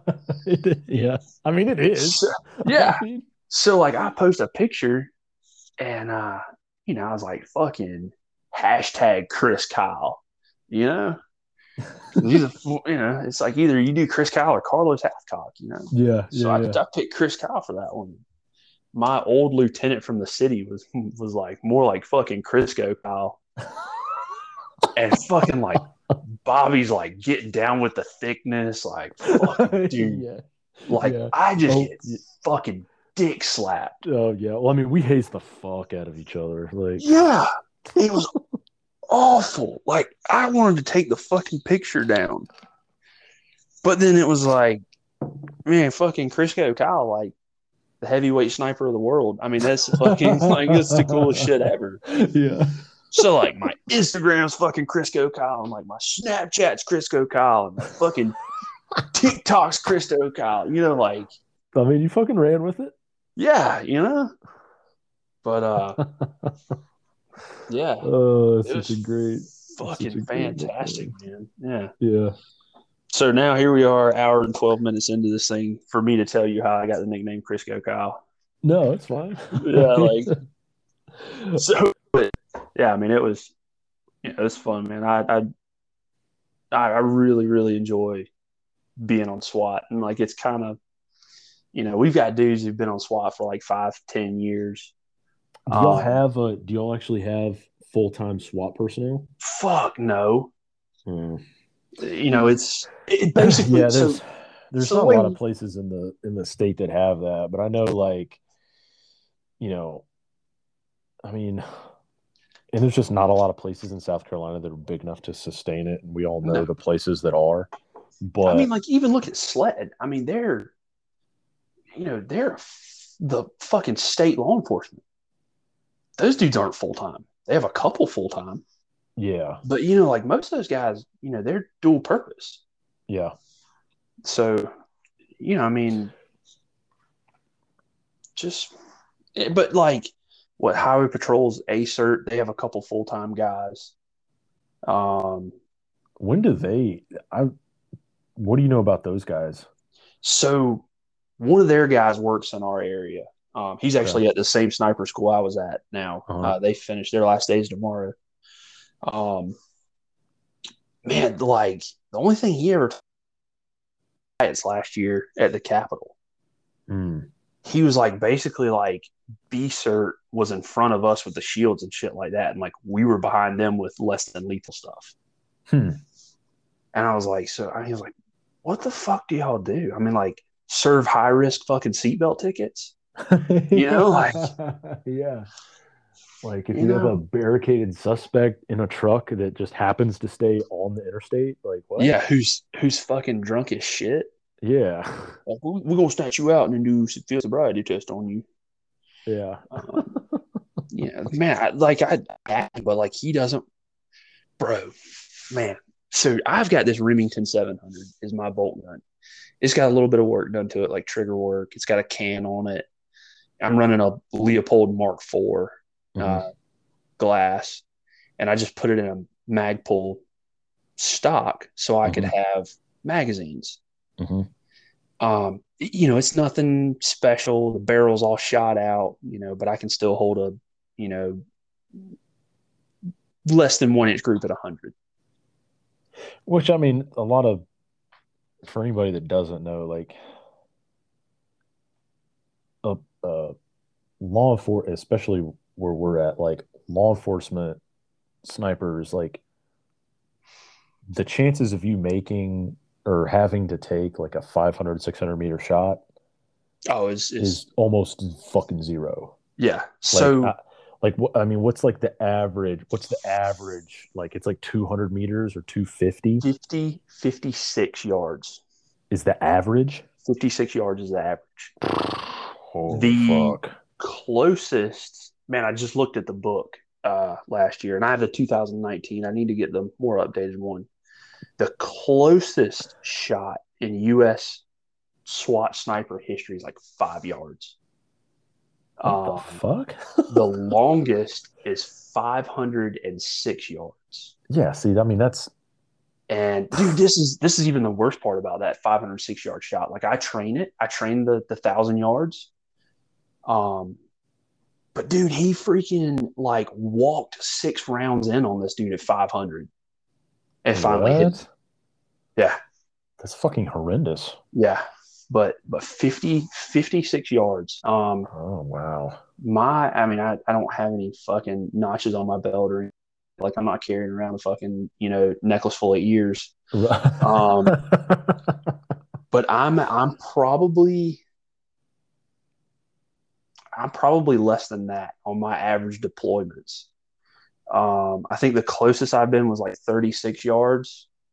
Um, and I think the furthest that I've been was actually probably that 50, well, probably about 60, 65 yards. So yeah, I mean, I'm right there in, in that zone. yeah, it's never Um, far away. But I mean, I've had like, I've had a suspect walk within 10 feet of me. Um, you know, my fucking commander's on the radio, like, Parker, he fucking sees you. He's saying that he sees you in the woods. And I was like, no, he doesn't. He's like, what do you mean? I was like, because he's fucking standing right next to me. Know, um, yeah. which is, dude, is a fucking rush, man. And boner. Um, like you just knowing, like you snuck up on this dude and you're sitting here in the woods and he has no idea you're right there. It's like, it was the coolest shit I've ever done. Right. Um, but it's it's you know my rifle is nothing special. It get it does what it needs to do. Um, yeah. You know you don't need a fucking ten thousand dollar rifle if you're a five dollar shooter. Um, you know, No, but you really don't. Because I mean, because I mean, I've seen. I mean, I've seen what you know Marines do at boot camp, and what fucking dirty reservists do. yeah, you know some of the different places that, that I've been to, and I you know I got to I got to coach some people, and um, you can do. Well, I mean that's what the Marine Corps is known for is doing a lot with almost nothing. Yeah. Um, because I mean it's what we called on. We we all had M16s, like shot out M16s. fuck yeah, with a trigger that you Um, can feel every bump, groove, Oh, scratch. yeah, fucking- yeah, yeah, yeah. I mean, we were yeah. I mean, we had already, I mean, they had made the switch to ACOGs. I want to say they did that like 09, 2010 timeframe. Yeah. Um, I mean, once you get out, I mean, what's the magnification on those? Like four, Four. or five? Well, I mean, which is not at 500 Ain't meters. shit. At 500 meters, that's still a, a lot. shit. Um, oh yeah, yeah. it- yeah. it's better like, than it's- zero. yeah, I mean it's a, li- a bit, a little bit, but not by Yeah. much. Um, but then we were one of the last. I forgot exactly when they phased it out, but we were still being taught shooting positions with like the old school OD green gold buckled parade slings. Hell yeah. Where you would take it off and you'd practically tourniquet your arm and you Yep. know do the you know they taught the weird uh Kick your hip out and put your shoulder, your hip- yeah. put your put your uh, Right. elbow into your hip pocket. right, yeah. right like the like that Olympic that Olympic Yeah. looking shit. And um and I mean I've seen what people can do with those you, you know at 500 meters and you're just you know you're in the five every single time Yeah. and um and you're not even i mean that's a basic that's a basic marine i mean that's not somebody that's been to you know some of the stuff that you've been to now. Now that being said if we did get something nice or if you got something nice or some of the stuff that i've seen at some of the sniper competitions that i've been to and been privileged to be a part of um thousands of dollars. Like every like Yeah. the chassis is a thousand dollars the Yeah, they're running like MDT chassis and then you know trigger tech triggers and right. you know like Uh, carbon barrels and you know crazy the, amount of money uh, just crazy Schmidt, amount of money Schmidt and Bender optic and you're like, Right. it's crazy like it's hey man, literally crazy yeah. Um, a good a podcast I listen to a lot is uh, Modern Day Sniper. Mhm. um, Phil Velayo and um, Caylen Wojcik. They are both former Marine Corps scout snipers. Um, you know, because y'all are never like was was a scout sniper, former Oh, scout sniper. I yeah. know. I still, Fucking- dude. There's uh so there's me and another Marine like on our shift, and uh I mean once, what I, I've done good at not making it a part of my identity. Yeah, I mean, it's very obvious, like within our circles. I mean, even though like you and me have only met in person, I think one time, right. like you're you're still a part of my circle. Like our Right. you know, me, Bobby, Kyle, our Marine, uh, you know, guard, law enforcement, like our our little world. Yeah. Um, like everybody knows in that. But I mean, the other day, like, you know, I've already been around that now for about 10 months. And, you know, a dispatcher that I talk to, you know, at least every other day, um, like What's he she weigh, just found he 280? just Oh, yeah, he- yeah. Was Yeah yeah, he was uh he was like, Oh, I didn't know you were a Marine. I was like, Yeah, dude, I was in the Marine Corps for six years and um he was like, Wow, I didn't know that. I was like, Well, that's kind of the way I like to keep it. Yeah. Um because I'm just not one of those guys that makes it a, a, a part of my identity because I've always Right. been um there's so many of us that we we look the part and we've we have looked the part for so long to where it's just another thing and it's not a part of our ego or anything like that. that's why like I had grew this shitty ass beard and like try to get away with having the longest hair at the sheriff's office, you know, Right. other than like the dope boys. Yeah. It's like the dope boys, like they got fucking mullets and shit. And you know, right. I'm over here like hiding my hair in my hat. My major would be like, "Take your hat off," and I'm like, "Nah, I'm good." He's like, "When's the last time you got a haircut?" And I was like, "You know, three, four months ago." yeah, right. You know? yeah. Like I look like the biggest fucking shit bag, Right. but it's like you know, for so long, yeah. I mean, like, Dude, once we had the- good, like face was shaved, I was like, man, Right. fuck. Dude, once we got the go, um, once we got the go for beards, Um, and it was like that. The, the department I had before that, and then where I'm at now, like we got the go for beards. Um, and literally, I mean, I think I came into the interview with like a little bit of scruff, and they asked about it, and I was like, "Well, I'm allowed to have a beard where I'm at," and I just didn't. And they're like, "All right, well, I mean, we're talking about it, but you know, we have a shave policy, blah blah." I was like, "Okay, cool, dude." Literally, once I got here, I was only shaving for like a month or two. I was in my last six months of the Marine Corps, Yeah, and we had already like skipped half the over half the drills because of COVID. yeah, Um, so I've been rocking a beard for a while now, but then now that I'm out, we're allowed to have you know full beards, you know, up to a certain length. That ha- you know, there's still parameters for it. I mean, our you know our sheriff was a yeah you know, one I mean, our sheriff. yeah, I mean, our- yeah, Our sheriff's still you know retired. Uh, you know, 05, courtesy 06, You know how they do that shit. Yeah, And uh, but I mean, I have it. I've had my beard ever since. Um, you know, because I just don't really care about that clean shaven marine identity or whatever. Like yeah. No, I'm fucking out. whoever needs to know knows and Yeah. then but but it'll it'll always come up though because i mean there's been times where you know if we get if we get a call um i don't think i've had to go i don't think i've had to go outside of my region yet for it but if there's a a call that involves like a veteran with PTSD or they're having some problems or whatever, like I'm one of those people that goes. Yeah, yeah. And, I- and, you know, that's just part of it where you're going to have, that's just part of the identity that you're going to have, especially in, especially in first response, because it's like, hey, if I can use, you know, my military past to help somebody now in my civilian law enforcement capacity, like I'm going to do it if it's going to help somebody.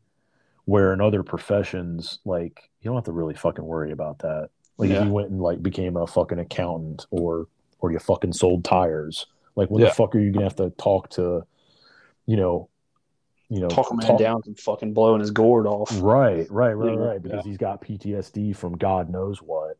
Yeah, I, I've had that on one occasion. I, I remember, and I don't even. Um, oh man, it was a traffic stop, and, and I don't know what y'all call them, but the the press fentanyl pills we call them blues. Mm-hmm. Um, you know, he had a shit ton of fucking blues on him, and he's like, he's like, man, I'm a fucking addict, and blah blah. blah. I was like, man, it's, it's all good, you know. And he's getting riled up and shit, and just becoming belligerent. And I was like, man, like we can get you help. He's like, fuck you, you can't help me. He's like, the fucking VA got me hooked on this shit anyway. And I was like, no shit, man. The VA prescribed you some bullshit. And he's like, you don't fucking know. And I was like, yeah, I do know, man. Like, I served. And he's like, yeah, but you don't fucking know what I went through. And I was like, nah, I probably don't know what you went through. But here's what I went through. You know, like I went to the VA for my issues. They prescribed me a shit ton of medication. I told them to eat a bag of dicks because, you know, this medication was making me, you know, basically like a fucking zombie. and then all of a sudden he was like, oh, yeah, fuck, you know, like I, you do get it. And man, we had a conversation. He fucking ends up telling me where he's buying dope, how much he's buying it for, you know, how often he's buying it, like just selling this dude down the river. And I was like, oh, cool. yeah, thanks for that. Yeah. Yeah. So- Just uh, sometimes just sometimes you never know. Yeah. Yeah. It's it's all about knowing when to play that card. Yeah. And I mean, yeah, you know, I don't, That's really all it is. I, I would kind of describe it as more of like that's like that card you keep in your sleeve, not necessarily, you know, something you wear on your chest or your shoulder all the time. Yeah. yeah. I mean, Well, I mean, unless you get a- fucking EGA tattooed on your forearm like everybody else. Oh boy. No. Uh. no. No, I got I got in and out with no tattoos. Hey, look at you, my yeah, man. I know. I'm fucking special. So, but with that story, I like that because that's a good transition to the second. I mean, I don't even want to call it a second half because time wise, it's not going to be just as much as that first part was. Um, but I mean, this is we might as well call this like the tactical rabbit hole podcast because Yeah. that's pretty much all the episodes that you know the direction we go. Um, on what's going on and shit we get to talking about. But so you're talking about helping somebody, specifically a veteran, but it's not always, you know, we're not helping as a vet in law enforcement. You're not always, you don't get to pick and choose who you fucking help. Whoever calls, you fucking show up. Um, and we always, I mean, I think we've done a good job on the podcast thus far of not, you know, it's not dark and gloomy. It's not, um, you know, negative. It's just kind of, it's, it's the environment we're in. So sometimes it just comes off like that. right. Um, and then it's not as, as dark, you know, full episodes dark as um, maybe some of the stuff that Jocko uh, gets to talking about when he talks about some of the unpleasant military history that he likes to hit on sometimes. Yeah. Um, because I mean that stuff, the darkness is real, but also the light is real too. So, you ever listen to uh, Mike Drop? For sure. Mike, uh, yeah, I like his. Sure. I, I like his more than Jocko because it usually is like like they're telling stories. You know, it's a lot of tier one operators and they're telling stories, but they're like, you know, man, we were getting fucking shot at and fucking shit was crazy, and they're laughing. You know, like yeah, his stuff's a little more lighthearted.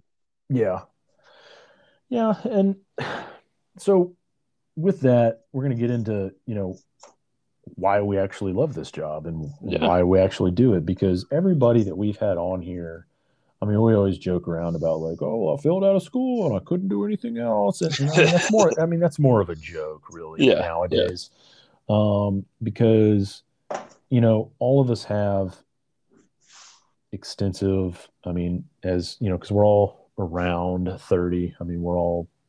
I mean, we're, but I mean, we all got kids and or married. Yeah. You know, houses like like yeah, or Bobby. Um, just fucking travels around all the time, and he's like never in his own goddamn house. Yeah, so spends my taxpayers' money. You fuck.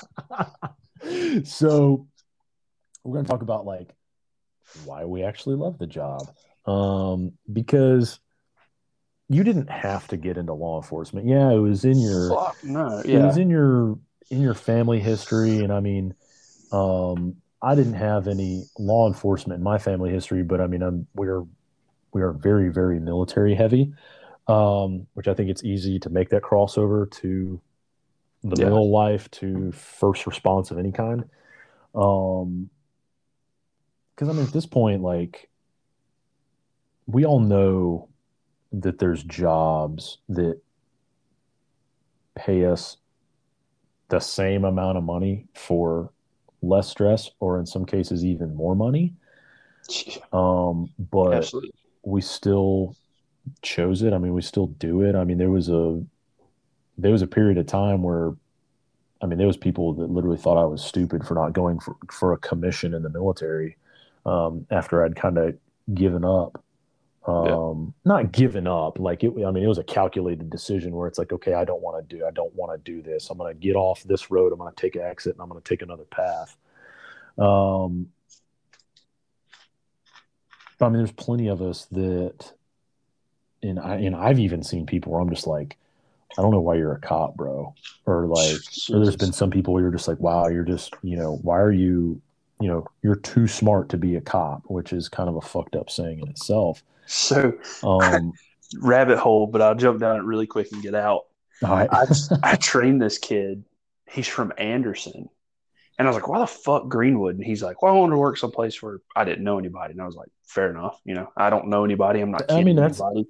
You know, yeah, I, I, mean, I get I mean, that's a, that's a common strategy. I mean, that's my strategy. Um, I mean, shit, that's been my strategy for every place I've worked, really. Yeah. And then if I, if I did come across anybody, just, it just happened, you know, they came to wherever I was, not right. Yeah. You know, so he gets in the car, you know, and I'm trying to teach him just a little bit here and there and just trying to feel him out. You know, how can I teach this kid? And I was like, so, uh, you know, what, you know, what were you doing before this? He's like, oh, I went to Clemson. I was like, Clemson? He's like, yeah. You graduated? He's like, yeah. I was like, okay. Uh, I'm not a Clemson fan. Fuck Clemson. Um, you know, most but, of us aren't. Yeah, but you know, I was like, I was like, man, you went to Clemson. He's like, yeah. Like, What'd you do at Clemson? He's like, in what? I was like, you do fucking engineering at Clemson, one of the best engineering schools in the nation, you know, and you come to Greenwood to be a fucking deputy? And he's like, well, I did a semester of or two of engineering and decided I didn't like it anymore. So Clemson just started their criminal justice program. You know, he's like, when I was a kid, I wanted to be a cop. And so I did that. And now here I am. And I was like, you're a fucking idiot.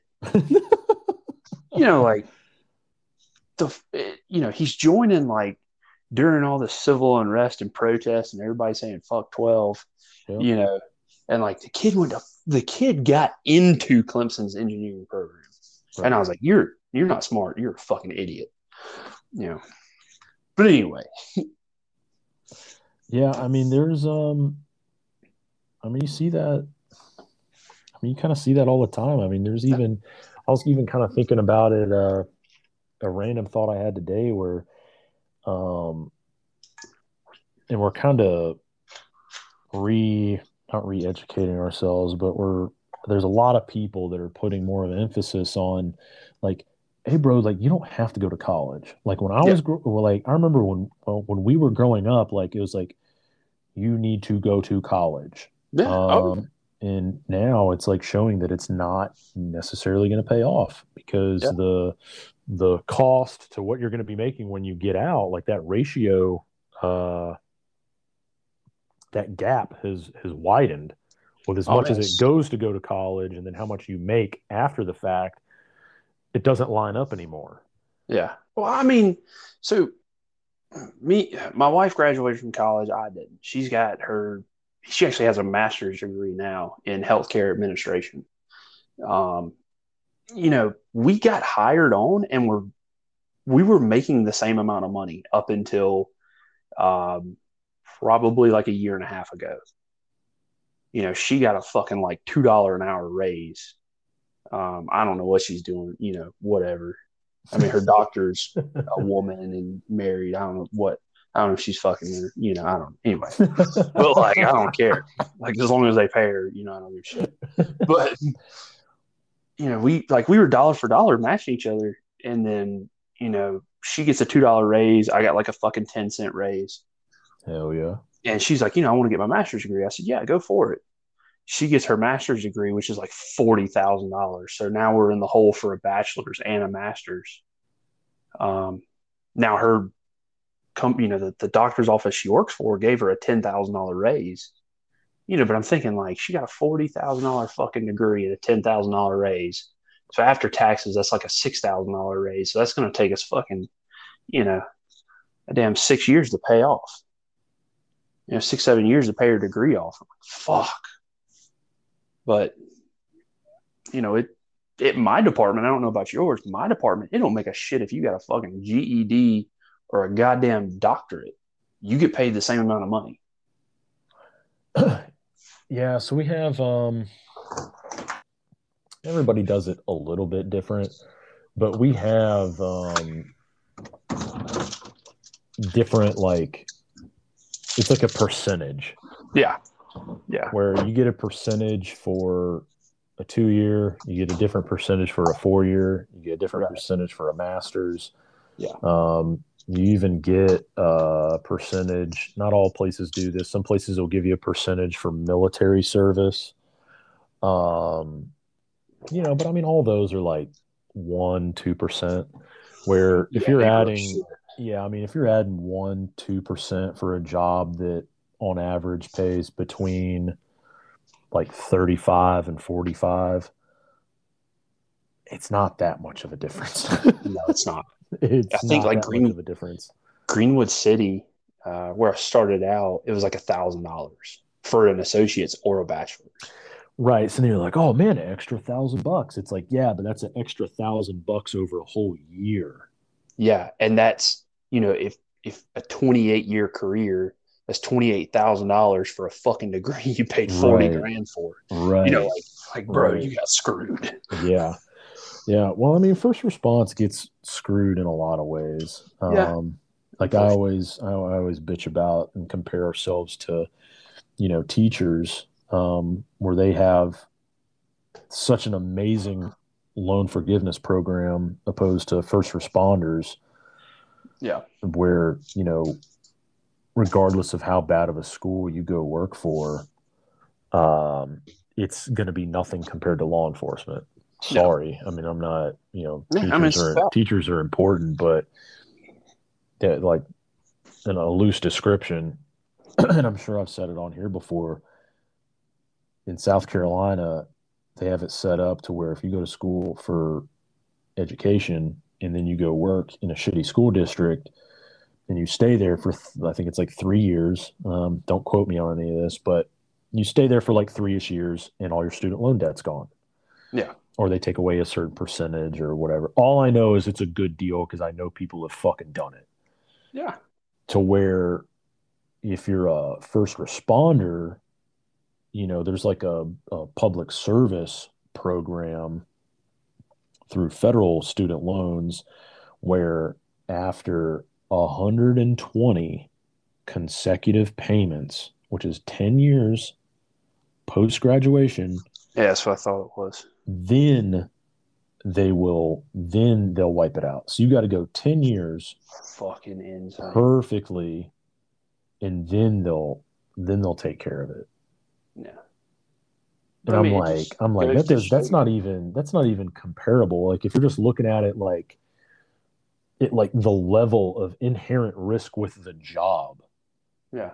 Like if you go to college and you get a degree and you go into law enforcement and say, let's just say you get on with a department.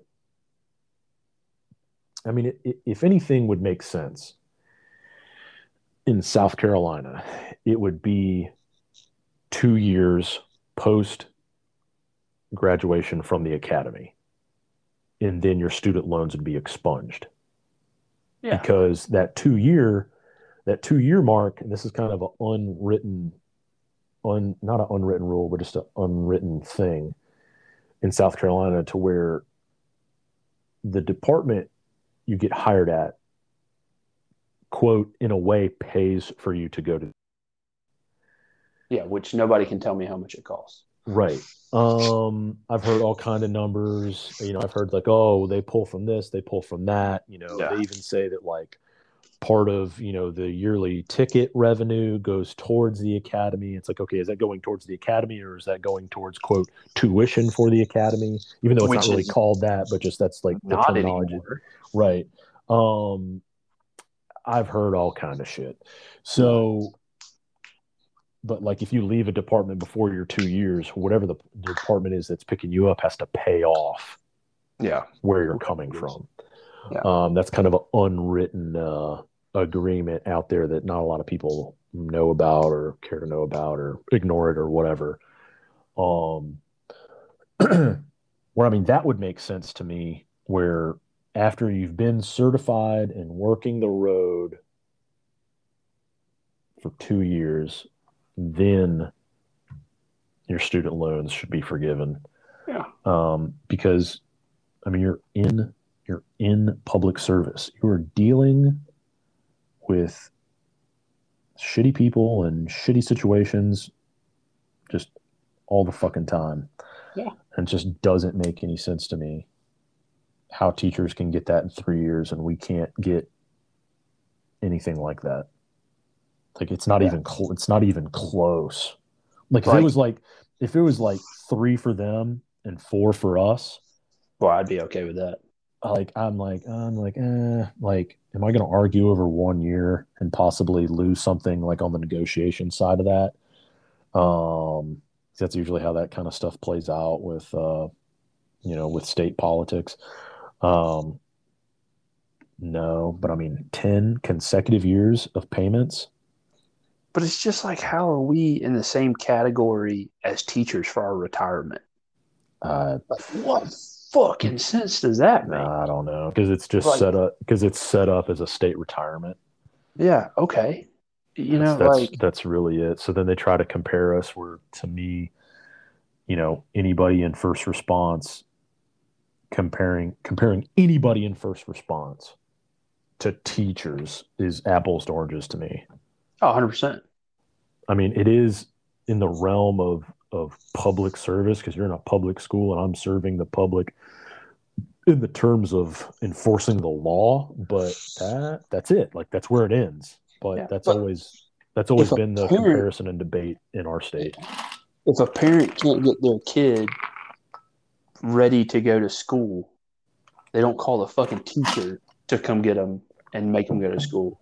They call fucking 911 and want us to show up Mhm. to be like, okay, now, little Johnny, if you don't put your fucking Air Forces on, you know, like, I'm not going to do shit, but you got to go to school because your mom called 911 and now I'm here. Right. You know, like, call your fucking teacher, call your guidance counselor or whatever. Like, make them Right. Right. Yeah. I don't know. Well, I mean, that's just another part of the job that we don't like. But let's. So, we always, uh, I mean, we always go straight to. Man, I don't know, and I and I kind of think of, uh, you know, kind of some of the answers I've given in in interviews and stuff. But you know, you always think of like, oh, like I want to get into car chases and I want to catch yeah, who I don't? want to catch bad guys and I want all this cool stuff. Fuck yeah, who don't? Where in South Carolina, most places don't get cool stuff. You know, No. you don't get brand new cars. You don't get all No. Gucci equipment. Um, you know, half the stuff you wear is like stuff that you've bought on your already like right next to minimum wage. Yeah. Um, um, Man, I got new tires on my patrol car and got an alignment. And like I feel like new fucking money, baby. dude, yes. My 2013 Explorer with 135,000 miles on it. Oh yeah, Let's go, boy. baby. It's ready. so, but I mean, I guess I don't know. It's like it's one of those things where I'll probably give somebody a different answer, like almost every day, or where I'm at, or what kind of mood I'm in. But I guess just kind of, even if you're not feeling it like right now at the moment, just think of stuff that you've like said in the past, where, I mean, I genuinely do like helping people. I Yeah, mean, yeah. that and that ultimately led to, you know, why me, me, Bobby, and Kyle started a business, and then following that, you know, making the podcast, um, so people can have just more of a. I mean, podcasts are more of a personal interaction with whatever topic you know you like listening to or learning about. Um, Yeah, which especially is in law enforcement. of like law enforcement, powerlifting, strongman, and fucking snipers. Like that's all. Yeah. it is, You know. Right. And I mean, you can find a podcast for anything, and it's always helping somebody, and it's always very conversational, which I also try to keep, uh, or I try to, I try the conversational approach, um, you know, on calls for service. Yeah. Um, What is that like when somebody calls 911 and like you go to a house? That, yes, yes. Yeah, bro, I don't- So I that don't do that would be, be a Yeah. call for service. Yeah, I don't know what those are anymore. so yeah, because you're sitting on houses all the time trying to catch bangers. yeah. So, but I mean, that, I mean, that's ultimately it. Is Yeah. is us helping people, and you know, in the military and in law enforcement, you always say like, ah, like I fucking hate people, blah blah blah. Yeah. But it's more of, uh, but it's just like anything else. Um, I know there's a term for this, but it's just too too late in the day for me. But Yeah. um, just that that percentage of uh, just like positive interactions, like Uh, far to- outweigh the negative. to get Far. to get yeah i mean there's you gotta attempt it, it's almost like uh like what's like a percent like batting averages like if anybody understands batting averages in baseball which i'm not a baseball guy but i understand the averages right Yeah, I know like a 500 is like 50 50. So I right figure so a that's batting but a batting average like if somebody has like like a like a point three two five or whatever you're hitting the ball less that's hitting the ball that's getting on base. So that's singles to home runs or you know and then grand slams and doubles and all that bullshit. You're hitting the ball in a positive way aka you getting on base less than a third of the time. So a third would be 0.333 continuous right that's how I kind of look at law enforcement. Like most of the calls you get to, it's not going to be something you want to deal with. The motherfucker's going to stink. There's going to be a fucking dog somewhere.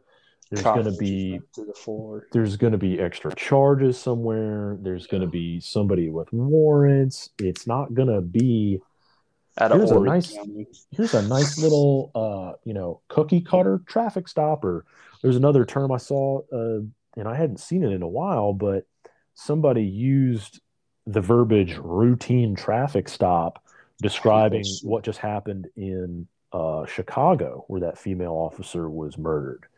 Um and her partner is still in critical condition and their fucking the city leadership comes out trying to blame it on guns and investigating like bro we'll we But can have how a whole epic was it the fact that the mayor showed up and they all turned their backs on him? Dude. how fucking epic! we can we can get into that we can literally record tomorrow for next week and talk about Yeah. that bullshit but we ain't got the fucking time for it right no, now no, because that is a bro just fuck that city just fuck Yeah. chicago like i don't even know how anybody's a cop there anymore i don't know how anybody's a cop like out in portland and like washington state with the fucking No. bullshit laws they just passed over there no way. like bro come to south carolina just Yeah. come on just come on South We'll make- Carolina, Texas, Florida. bro come on like, come on listen, I did an interdiction class, and one of the main instructors was from Orange County, Florida. hmm Which, do you follow that gear, dude?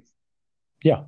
Orange County SWAT. Just by the way, okay you know how he's so like, oh, you know, like what that patch SWAT team? What SWAT? Can't tell you. You know, like he's so fucking secretive. yeah Well, I talked to their their sniper team leader was our uh, lead instructor in interdiction course, and I was like, "Yeah, man, I tried to read out reach out to that gear dude about some training and stuff like that, and he wouldn't fucking reach back, you know, wouldn't hit me back, and he fucking rolled his eyes like it was hilarious. But anyway, you know, like, whatever. I mean, you can be as high speed and be a little Yeah. secretive about stuff, but motherfucker, you're still in public service. yeah, like if Like- you got another operator reaching out to you, like fucking, Like, you know, make sure he's legit, and then you know, but whatever. So this dude, you know, like he's a sergeant, fifteen year sergeant, making like eighty grand a year, and all he does is interdiction. You know, he's like, if y'all want to come fucking work in Orange County, come work at Orange County. Like we've got like fucking ten thousand employees, and like all we do is fuck shit up, and like we get paid good I can't. and like our imagine. sheriff's the shit. You know, like I'm like, you know, calling my wife, like, hey, you want to move to Florida? You know, like they just fucking police down there. You know, Yep. Yeah. like you know, Georgia except Atlanta and like kind of Savannah, yeah. but like like backwoods fucking like Elberton County, which is right across the river from us, yeah. well through Abbeville. yeah. And like if you get into a pursuit and you're going into Georgia, like just fucking let them have it, man. Like, Oh yeah, I've heard that a bunch. Like they're um like you just get on a loudspeaker and you're like, hey, you're about to go into Georgia. You might want to stop. right. Yeah, that's um. There, I mean, there's a couple counties in South Carolina where it used to be like that. We used to be one of those places, but um, whatever, it's just not anymore. But Yeah. I've heard a lot of stories about like with Georgia, um, like with their like equivalent of troopers, Yeah. um, from here to over there, Yeah. bro. yeah, They're like, Like motorcycles. yeah, You know? it's like, hey, like you got charges? How long you been chasing them? Roger, and they're in the ditch. yeah. Well, it's a felony. Yeah. Fail to stop for blue lights is a felony in Georgia. It's a fucking misdemeanor here.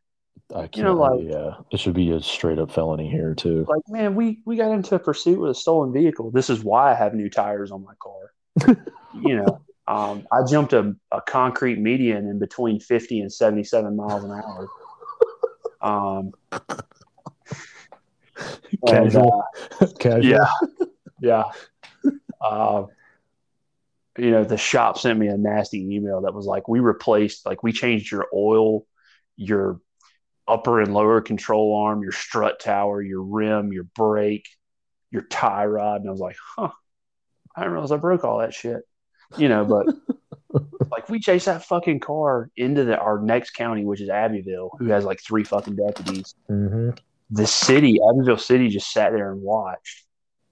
Um, and my lieutenant used to work over there, and he was like, "If Abbey straight up over the radio said, if Abbeville's not going to help, tell them to get out of the way." And our dispatcher was on the phone with Highway Patrol, and the Highway Patrol dispatcher heard that and was like, "Oh my God, did he just say that over the radio?" And they were like, "Yeah,", Yeah, yeah. and they were like, "We want to come work there," you know. It's like, dude, people think we're a bunch of fucking cowboys, and I mean, we're, we're not. We just like to fucking have fun. But we chase this motherfucker from the middle of Greenwood, like downtown, you know, rush hour traffic, all the way to the state line in the next county. Mm. And uh, Georgia ended up coming over the fucking border. Was like, y'all good? We're like, yeah. And they're like, oh, we had you if they fucking crossed the bridge. They weren't going to make it far. dude, that's how they roll, man. But you know what I mean, dude? We're like rush hour traffic, fucking 100 miles an hour. I fucking wrecked my shit. You know, like putting lives in danger, and it's a fucking misdemeanor. Like, yeah, Yeah. Yeah, that's bullshit. yeah, that's absolute bullshit. You know, but it's you know, like shit. That shit's fun. It, you know, I mean, it Actually- really is. And there was, and I, uh, I think probably one of my most recent conversations with kind of the, the positive sides of this career, and because it's not as, um, I mean, law enforcement has been around for a long, long, long time. It's one of those things where it's always, in some capacity, has always been around right? and it just so happens like you know people refer to it as like we're in a rut you know the pendulum is in the opposite direction you know it's in the Yeah. negative direction it's going to come back there's all kind of metaphors for it Yeah. and um you know it just so happens that we're in a shitty period Yeah. um right when we decide to get into it. but if you think about it, there is just as much um, positivity, satisfaction, camaraderie, Yeah. um, and especially being a deputy, independence. Yeah. Yeah. Like I, I think I get Like- to drive around. Our our county's kind of lopsided, where where my region accounts for uh, about seventy percent of the landmass of our county. So how big is how, how big is y'all's county? it's between 700 and 800 square miles. God damn. Yeah, we're So four the- four sixty two. So, but on my side, it's more land but less people. So obviously, more people are closer to Columbia. Yeah. and then I'm on the opposite side. Um, and, and like my side is kind of known as the cowboy side. So you got to put certain type of personnel that are going to flourish in those. Um, and just, but I mean, most of the day, like the independence, I mean, you can, I mean, I can listen to podcasts all day. I can stop traffic while I'm doing that. There's plenty of people that want property checks and plenty of churches that want their property checked while you're Yeah. up there. Um, that's one of those community things that just it just a very simple thing that just fucking makes you look good. Yeah. Oh yeah. Um, Absolutely. and then especially and put then the door handles. and then especially during a fucking election year. Yeah. Um Yeah. so but people don't think of those positive things. No. Um, they just think of all the bad stuff they see on the news. Um, which Well, I mean, really, I mean, really, that's the whole thing. I mean, you can just everything you see on the news, and then there's like ten subcategories under that itself. But I Um, remember, you know, like that's what's selling right now. You know, I remember back when I was a kid, you know, and like Cops was on, you know, like every fucking Thursday night or something like Yeah, that. Like, well, you and then- it, you know, like yeah, co- it was always the- a cool ass fucking show, and like I went to school in Richland County, so I have Leon Lott, the fucking infamous motherfucker that he is. yeah, I have known of Leon Lott my entire life. right, I, I'm sure I've met him before, not anytime recently, but like as a kid, I'm sure he came to my school. I had Richland County deputies in my school. Like they've had SROs long before uh, a lot of places that, across the country have. I remember when um, a lot of the school shootings that happened, like between uh, from so from like Columbine and like '99 to like I don't know, the couple years after that were like, do we need to have cops in school and blah blah blah. And I was like, motherfucker, I always had a cop in my school. yeah, I knew their name. You know, like me and Bobby. some of them didn't. are still some of them are still at Richland County. Yeah, Like me and now. Bobby didn't because we were private school kids, you know. But like, we still we grew up in such a small area. Like, you knew all of them. Yeah, you still know, knew like- who your fucking Me and who your fucking town Bobby's- clowns were, who your fucking deputies were. Yeah, You know, hey, I got a trooper that lives down the street from me.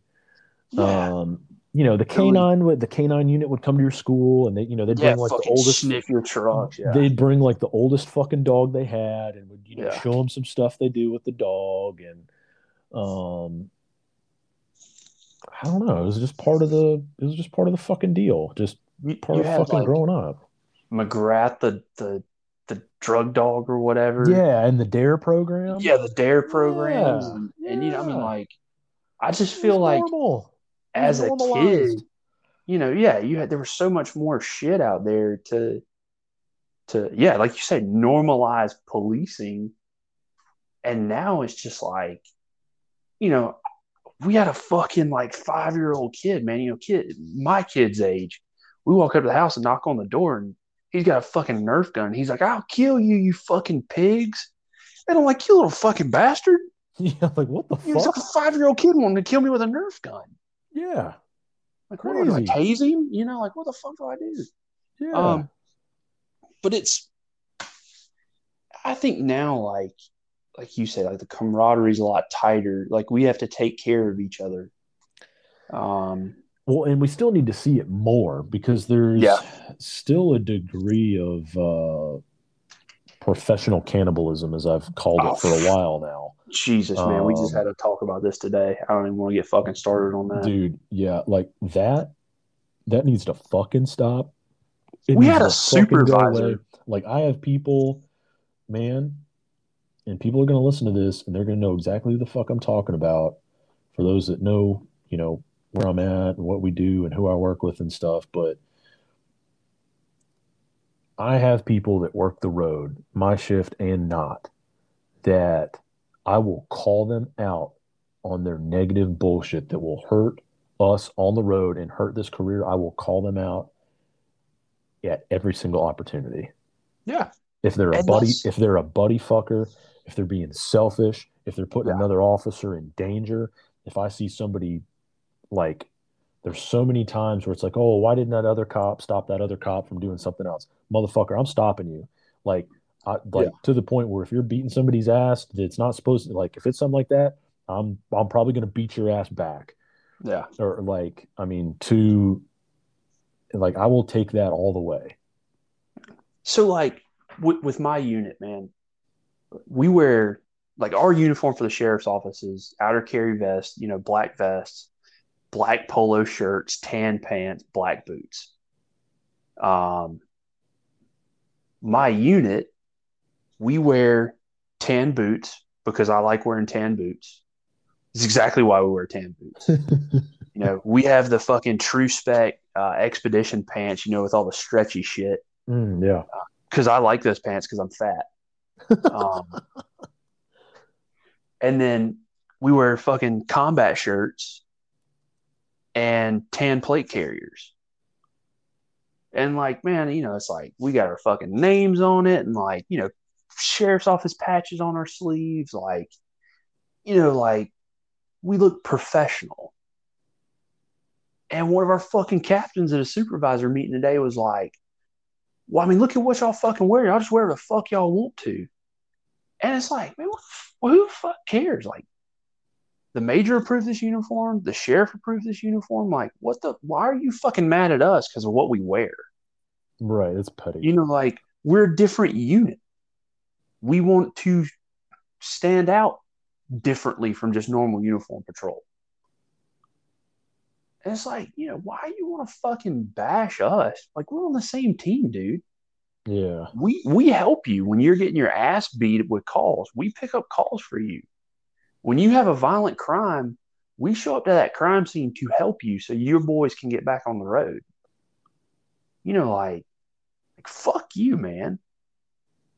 We got enough people stabbing us in the back. I don't need a fucking dude wearing a badge stabbing me in the back too. Yep.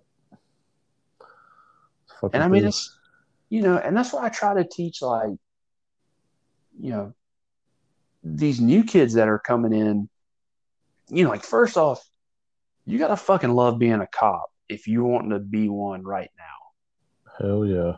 Um, and I just try to talk to them like, man, help people. Don't fucking don't be these lazy motherfuckers who just sit in their car for 12 hours, you know, answer three or four fucking calls and, you know, sit on them for an hour. Like, get your fucking call and go. If you don't want to stop cars, answer calls, check property. Yeah, there's other stuff to do. Do something, but don't fucking sit around like a knot on a log. Yeah. And you know, a couple of the guys I've trained, um, I get, I get, I train everybody, man. And I'm not, I'm not bragging. I'm not, you know, trying to say I'm fucking great at my job. Um, I'm decent at what I do. I just take extra time to learn things. Um, and I pass things on. I don't fucking learn it and retain it, you know, and keep it to myself. Right. uh, you know, I just read some case law the other day and I text like five fucking people and was like, hey, man, read this case law.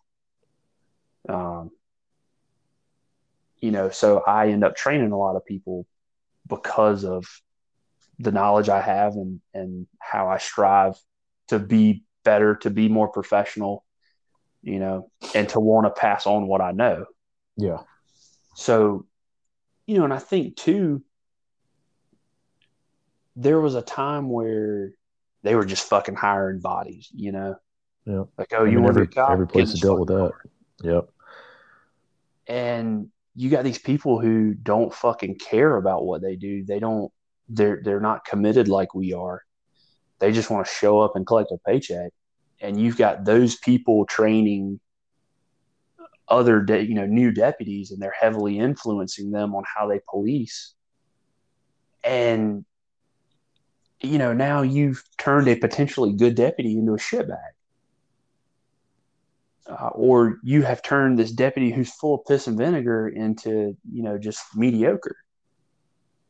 And i don't i, I want to make sure that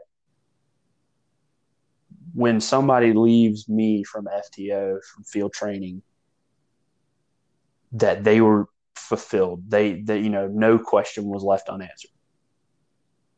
Because if they go out and they're like well parker didn't teach me that i'm like fuck man you know like i failed my mission but that's just you know that's me and not everybody not everybody's like that unfortunately. Right. Well i think that's one thing uh, you don't see consistently across the board in law enforcement is putting people in the right spot with the right skills you know and the right drive.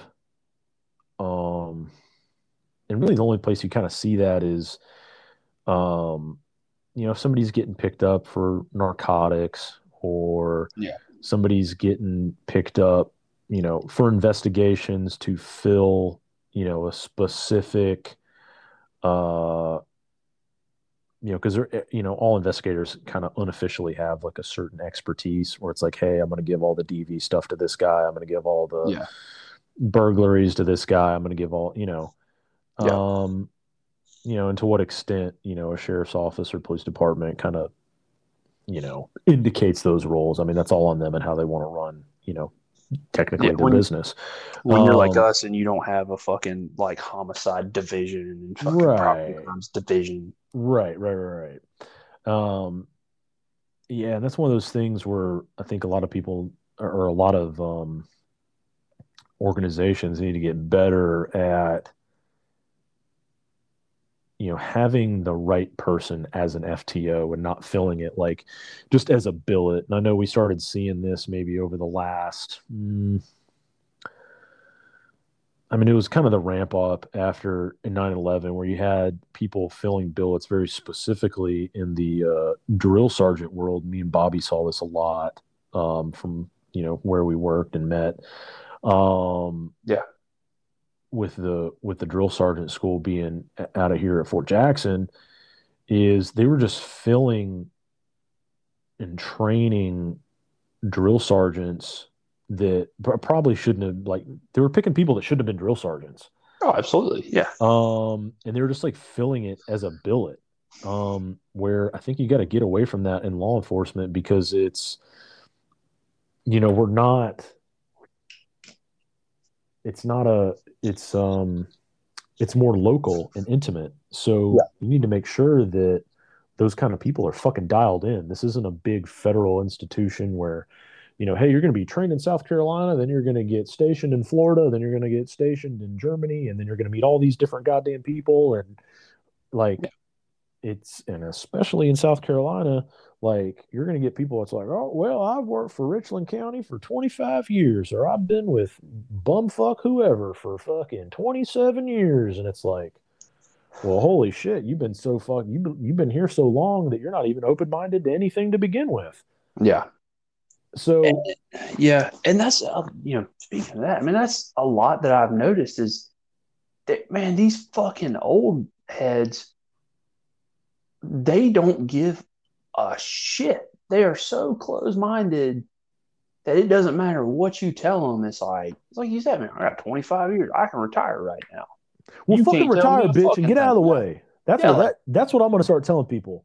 And I and I don't care who it is. It's just like, hey man, like you're not on the street with me, you're not in the car with me, you're not doing anything to help the road deputy. That is the tip of the spear for any department, no matter what. If you don't want to help them, get the fuck out of the way. Yeah, yeah. So we had we we had a stolen vehicle uh, we found hit on a LPR. You know, we ended up finding it and whatever. We set up on it because it's in the fucking McDonald's drive-through, which I'll get this. So, you know, we K9 gets up. We end up snatching them out of the fucking cars. They are literally at the fucking speaker, and we're shouting at them, pointing guns, dog barking in the background Oh, Jesus. and me, man, I'm a fucking smart ass. I really am, and I can't help it. Um, but they're like, "Can I help you?" I was like, "Hey, it's gonna be a minute before they can order their McNuggies." And like, I was like, "Fuck, man, I should." You know, I'm holding a dude at gunpoint, and I'm fucking smarting off to this. yeah. Yeah. So we rip them out of the car or whatever. Well, dog, you know, free air sniff on the vehicle gets uh, probable cause to search the vehicle, you know, based on his reaction or whatever. Right. I don't know all the proper terms. I just know when my man says you're good, I can search it. Um, so there was two females in the car and two males in the car. I Mirandized them. You know, they're like, "Well, I don't want to talk to you without a lawyer." I was like, "That's cool. I don't want to fucking talk to you anyway." Well, we search the car. We find some paraphernalia. We search the males. Nothing. Well, we call a female deputy to search one of the females hmm and you know we're using a female deputy from the road her captain is is there on scene with us and you know we were like hey is is you know deputy susan busy right now and the captain's like well she's going to help the city search another female and like i kind of fucking turned around and looked at him and my lieutenant was like oh okay this captain's like well i mean uh, well, I, you know, I think she can come over here and and and and, and search for us. You, you know, Uh, yeah. and he was like, you know, I think we take priority over the city. And I was like, you fucking a right, we do. yeah. I was like, why is that even a goddamn question? And I fucking turned around and walked off. Yeah. I'm like, I don't. He, he fucking heard me. I know he heard me. Like you're a captain, and our our rank structure, every department's different because. You know, you don't need to have the same rank structure throughout every law enforcement agency in the state. No. So, you know, we have a, a deputy, deputy one, two, master deputy, um, and then it goes sergeant, lieutenant, captain. So every shift has a sergeant, lieutenant, and a captain. Um, sergeant is your first line supervisor. It's not just a promotion. You know, it's a you got to interview and actually earn it, whatever. Um, and then of course major and then share. Um, so majors over division, captains over shift, except investigations has a captain and a lieutenant. Narcotics just has a lieutenant. We have just a lieutenant, but my lieutenant answers to our major and to the sheriff. So if a fucking road captain tells us to do something, we tell him to eat shit and die. Um, because we answer to the majors and the sheriff. But you know, I'm sitting there, I'm like, dude, I'm a fucking deputy too. Like I'm up for master deputy in a couple months. And you're a captain, you're asking or you're trying to confirm that we take priority over the fucking city. Yeah, that's so. How fucking ass backwards is that? You know? Well, that's so like elementary. It's like, uh, yeah, we do take priority, bud. Like Yeah. what? Yeah, you know, and like my lieutenant didn't say shit to me because he knew, like, he knows I don't like that motherfucker anyway. Right. You know, so he just doesn't really say shit about it and Yeah. kind of lets me go ish. But that's fucking like, like these are some of the people that we have and who've slipped through the cracks. hmm Like all you got to do is, you know, man, my major threatened to write me up when I fucking popped my tire and bent my rim and you know ripped half my front end off my car. Um, you know, he's like, I'm gonna fucking write you up, and I was like, Yeah, go ahead. I was like, I fucking deserve it, and he was like, Man, you sure? I was like, Yeah. I was like, Man, I fucked up. He's said, Well, let's watch your video. So he watches my video, and I was like, I didn't see the, you know, the fucking suspect hits the damn median in front of me. And then I was like, oh shit. And it was kind of too late. And I hit it, and he was like, oh, fuck, man. I thought it was something different. No, I ain't to write you up. And I was like, oh, fuck, man, write me up. Where there's other people that it's like, well, you know, I'm to give you a verbal counseling, okay? And I'm to, I'm just going to write this down and put it in your, you know, I'm just going to hold on to this that I did a verbal counseling just in case it happens again they goddamn throw a hissy fit and cry and fucking, you know, lose their mind. It's like, dude, like, write some motherfuckers up. Hold Yeah. some motherfuckers accountable. Yeah, get that. I mean, it's just like, I mean, it's just like with people on the street, man. It's like you got to have, you got to make certain charges to get bigger charges down the road. Just how you need Yeah. to document as employees of any type of business, you have to document, you know, the verbal counseling, written counseling. Uh, you know, say Well, if it's like remember, like, in the there has to be like an escalation and documentation of all that. Like, po- you can have positive counseling, you have negative counseling. You know, Right. like, you can have a counseling just because, you know, that that's what is it like an entrance counseling or something like that? Like every time you got to a new unit or a new team or something like that, you did a counseling. Yeah, or you'd be put on another probationary period after uh after a uh you know a raise or a promotion. Yeah, yeah. You know, like like you like you will have a more positive impact by holding people accountable than you will by like brushing shit under the rug. yeah, Because in the end, you're gonna make a better department. You're gonna make better deputies and officers and, and supervisors. Um, you know, I mean, it's just it it it kind of infuriates me on how even in like I don't know how it is at yours, but like our department, man, there's like no standard for holding people accountable. Um, you know, one shift might write every motherfucker up, whereas one shift won't do shit, and the whole fucking shift needs to get wrote up. right. Um, Yeah, I don't know. I mean, I think that's just so much of this stuff is it's so simple. Yeah. Or it's like, oh well, we ain't done it that way, or you know that they're sensitive and this and that, or they cater to certain people because Yeah. you know you want you want this type of person on a shift, or you don't want to piss off the one female on the shift because then you won't you'll have one less female there, and blah blah I'm blah. fucking sorry. Should have put your big girl panties Like on. I just want I just want the best I just want the best cops. Yeah. Yep. You know, we That's all I fucking want. I just want good good partners that complement, you know, my style and capabilities on my side of the county. You know, you see that like thing? It was like I think it was. I saw it on Facebook. A couple of my guys sent it to me. and It was like, build your best you know, like zone Yeah, partner. Yeah, and you only have five bucks. and $5, everything- and yeah. everything costs like thirty dollars. Yeah, and then it was like fat and lazy was three dollars fat, and fat and dollars. retarded. Yeah, Yeah. I sent back. I was like, because it's it's my old shift from the road, and like, man, that shift just gone to shit. Um, got two young guys who are proactive, man. I'm just trying to groom them, you know, lead them in the right direction. And uh, I was like, I'll take fat for two dollars and spend my extra three dollars on another bang, you know, like fuck. yeah. But you know, I mean, this job is is so fucking stressful and so tiring, but it's so fucking fun, man. Like, Well, I think with the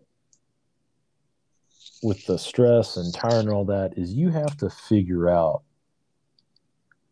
how to reduce all that. yeah, If it's w- without like going home and fucking killing a twelve pack every night. correct. Um and we have all done that. Um Yeah. maybe in the right context and sometimes in the wrong context. Yeah. Um like we've all been there like like shut up, be an adult. Um but So I had, you know, like you know, saying shut up and be an adult. You know, kind of suck it up, deal with it. You're a fucking grown ass man. You're a cop. You're an operator. You're a fucking veteran. Whatever.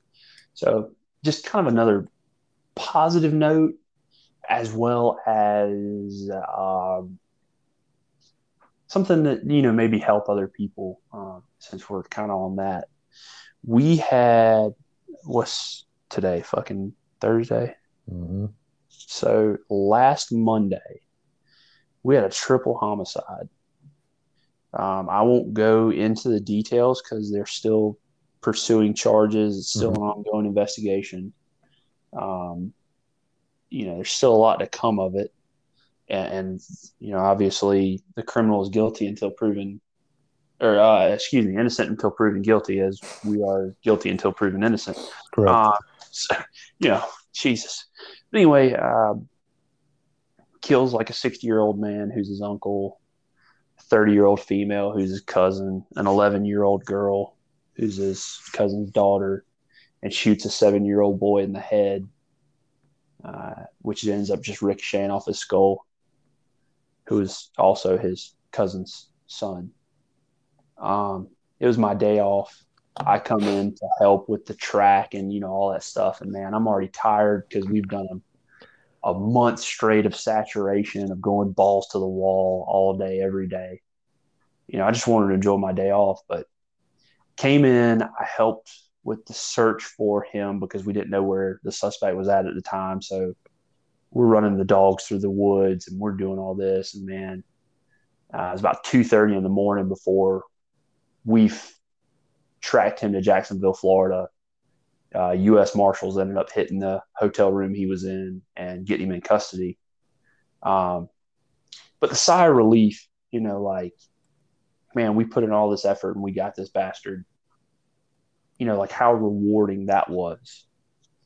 Um, you know, and how how how good it felt to be a part of that. You know, like this motherfucker just did some heinous shit to some kids. Um, but we fucking got him. You know, in less than than twelve hours, really. And he was damn two states away. The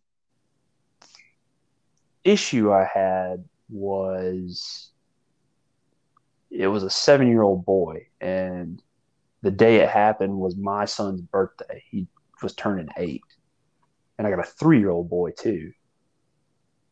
And all I could think about was my boys. You know, like that could be my boys. oh yeah, there's always that comparison when you got to deal with stuff on the street. Yeah. And, you know, I'm talking to some of my guys that had gone in the house and seen the crime scene and they're talking about it and how bad it was and, and you know, this, that, and the other. And man, all I can, it's in my head and like, you know, man, I was doing everything I could not to cry. Um, then we kind of did a, a post, kind of an, an AAR, an action, after action review, uh, putting all our minds together, how we're going to go forward with the case, what what what else we needed to do to kind of you know sign, seal, deliver. Um, and it just kept eating at me and eating at me. Um, and I reached out to a guy I deployed with and, and I talked to him and I told him everything that was going on. Um, cause man, like I didn't, man, I was going to the gym and like wasn't talking to anybody. Um, I was barely talking to my wife when I got home. I didn't want to talk to anybody at work. Like it just, you know, just broke me down. Um, so I reached out to him just to, you know, bend his ear.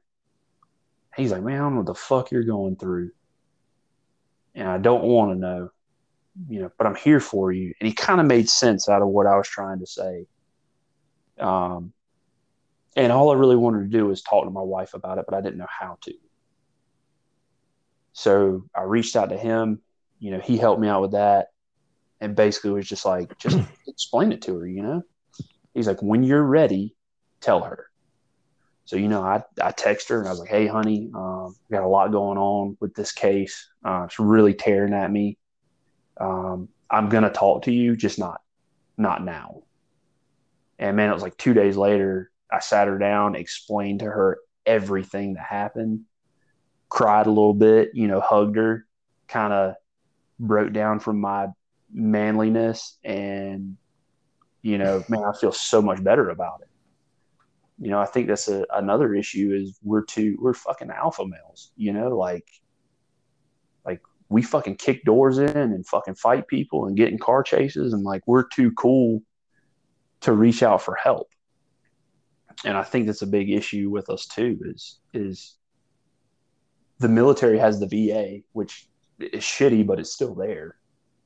Like we have nothing. You know, if we need to reach out for help, like we got to do it through each other. And it's like, you know, well, if I fucking holler at Aaron and I fucking cry in front of him, he might go tell, you know, Bobby and be like, Bobby, Pat's a pussy.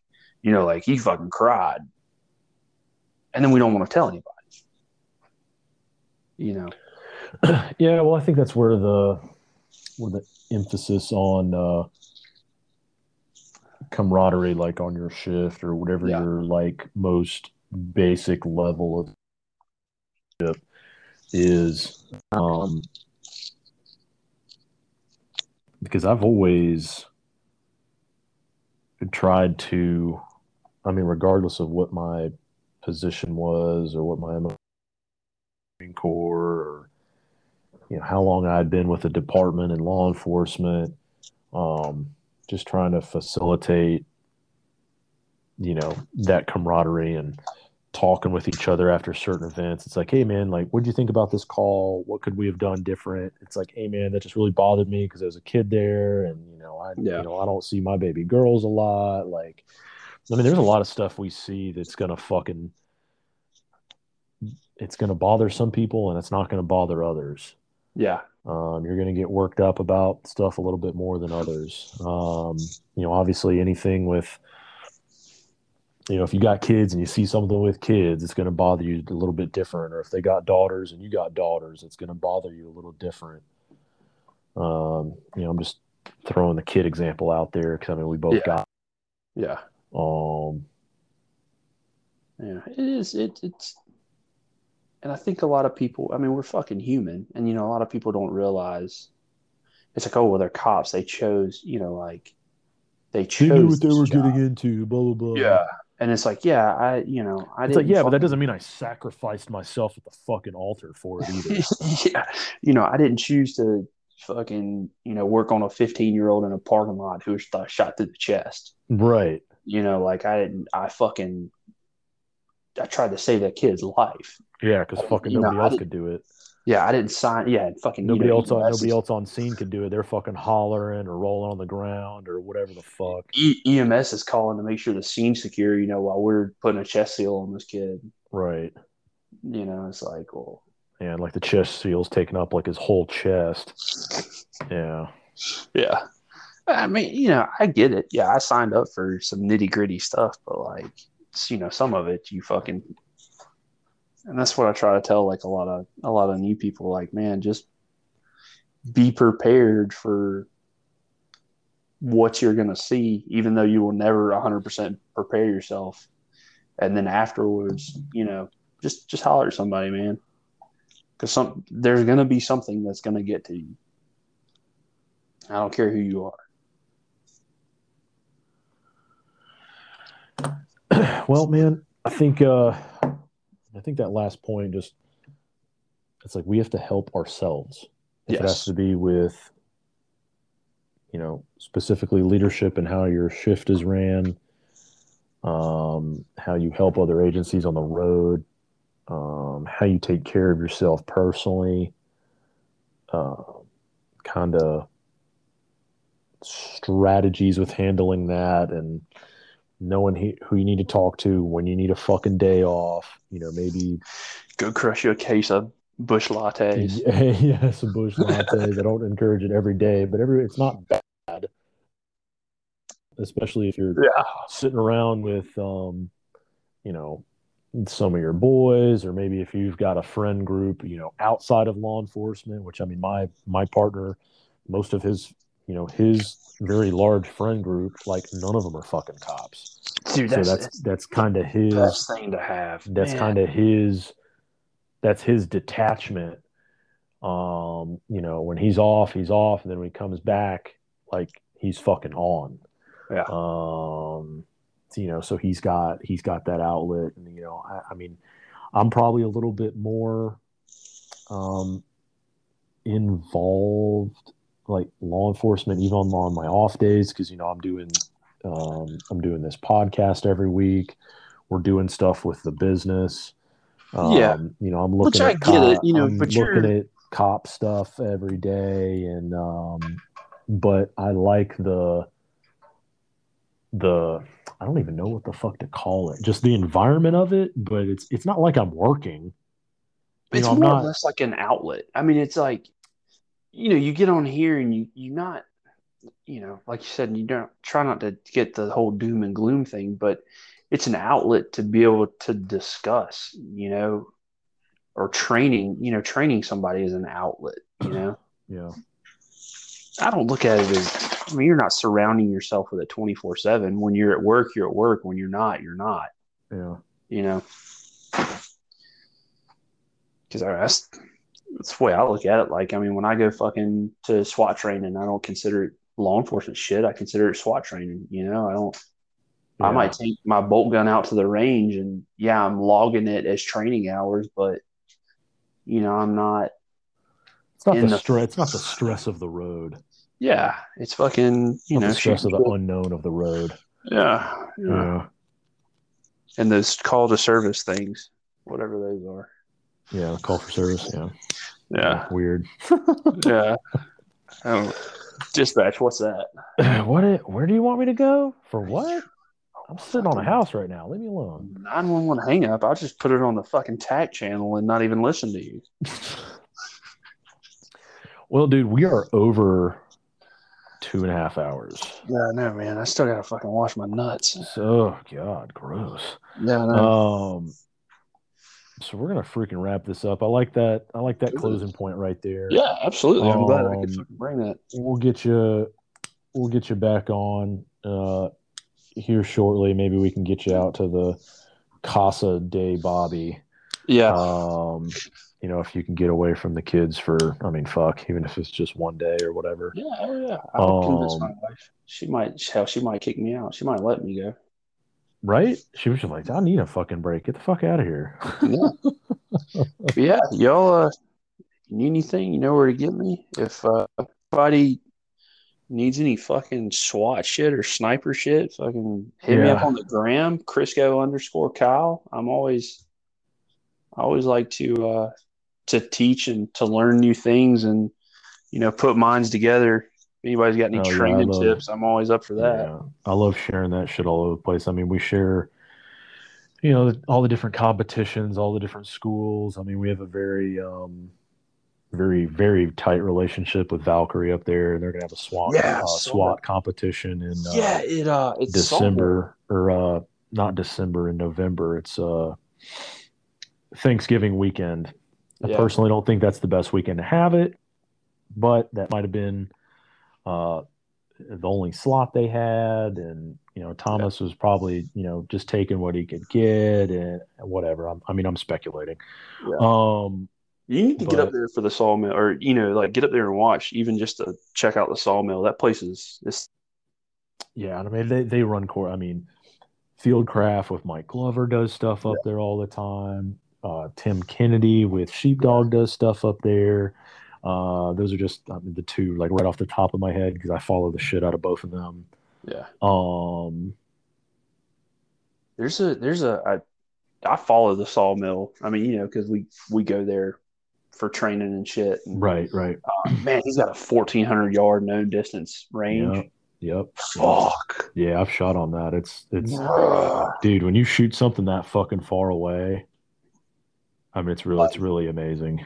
Fourteen hundred is my next goal. I couldn't. I ran It's out of bullets. really amazing. I I couldn't. When- I was eight feet short of it. I think when I walked when I went out there, I don't think I shot at 14. I think I got there was a right at the time the guy I was training with a lot um in security he was a he was a high speed motherfucker from the army that's all I'll say Yeah. um like Mike Glover level high speed Touche. and um, if in, you know, anybody to just look up that motherfucker for anybody that doesn't know, and I can't imagine anybody that listens to this wouldn't know who that is. Um, very highly skilled, dangerous motherfuckers. Anyway, one of his guns was it just fit me really well, and he's like, "Hey man, like just shoot this one." You know, he was very good at uh, you know, he was very good at being a teacher, and you know, sometimes you got to have you know some easy execution to kind of up your confidence and you know, Absolutely. and, and long distance shooting can be well shooting period even fucking pistol at 10 yards can get discouraging if you're having a bad day let alone you know trying to throw a 308 at a grand Yeah. um dude he uh i think i had i was out there with my personal uh 308 which is just kind of a, a basic Tikka deer rifle and um hey man. i mean i was shooting i was shooting shit. I was shooting like five or six with no problem, which I mean, I have that confidence from the Marine Corps anywhere where I believe I can shoot five and, you know, I can probably hit a human sized silhouette of anything at five or six. Yeah. And, uh, you know, he put me on one of his, you know, really nice long guns. And, um, I think I hit, I hit the target within three shots at a grand or maybe at Nice. 12. Um, you know, I mean, if you got, you know, the discipline and the right people teaching you, I mean, it's fucking, you can do it. Oh yeah. And it's a, and it's a, and that's a great place to do it too. Um, especially with some of the money they got finally got thrown into that place the last couple years. Um, yeah. When, I haven't, uh, I haven't been out there, out there. I haven't been out there since they fixed it up. Yeah, it's we went out there one time. Uh, we were doing some canine training and shit, and Scott was out there when Scott was living on the property. Uh, he didn't have Mhm. anything to do with it anymore. I was like, "Hey man, can I use the range?" And he was like, "Yeah, just fucking holler and make sure nobody's out there." I Right. like, All right, man, appreciate it. You know, and I went down there for like an hour just busting steel, Yep. and uh, I mean, man, just great people. Uh, I think Clinton Clinton House in Laurens has a really really nice. I think it's a thousand yard range. Yep. But yeah, I'd like to do that SWAT competition. I sent it to, to one of my guys, and he was like, "Bro, we we don't even have fucking four people who can clear a sterile room and not talk about it for four hours." And I was like, "Yeah, it's true."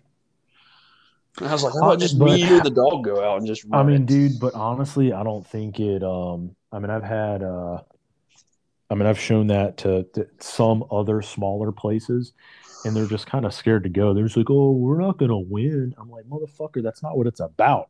yeah, I It's not about shit. going out. It's not about going out there. Yeah, are you probably gonna lose to you know Richland, Greenville, or Charleston? I mean, yeah, probably, but that community, the camaraderie, the sharing of information, it's going to be priceless. Yeah, it's just and, I- like and I really you know, do believe that. Snipercraft has their. uh I don't even fucking know what it's called. Sniper Week down in Florida every year. hmm you can you have a two man team go down there or one person, but you're going to be paired up with you know another single. Um, that's the thing, man. Like, could I go down there and fucking win? Probably not. You know, more more than likely not. Um, but I mean, going down there and you know seeing different different setups and, and equipment. You know, like that's all I fucking care about. But that's just department wouldn't send me, so I'm gonna save up and try Yeah. to go next year.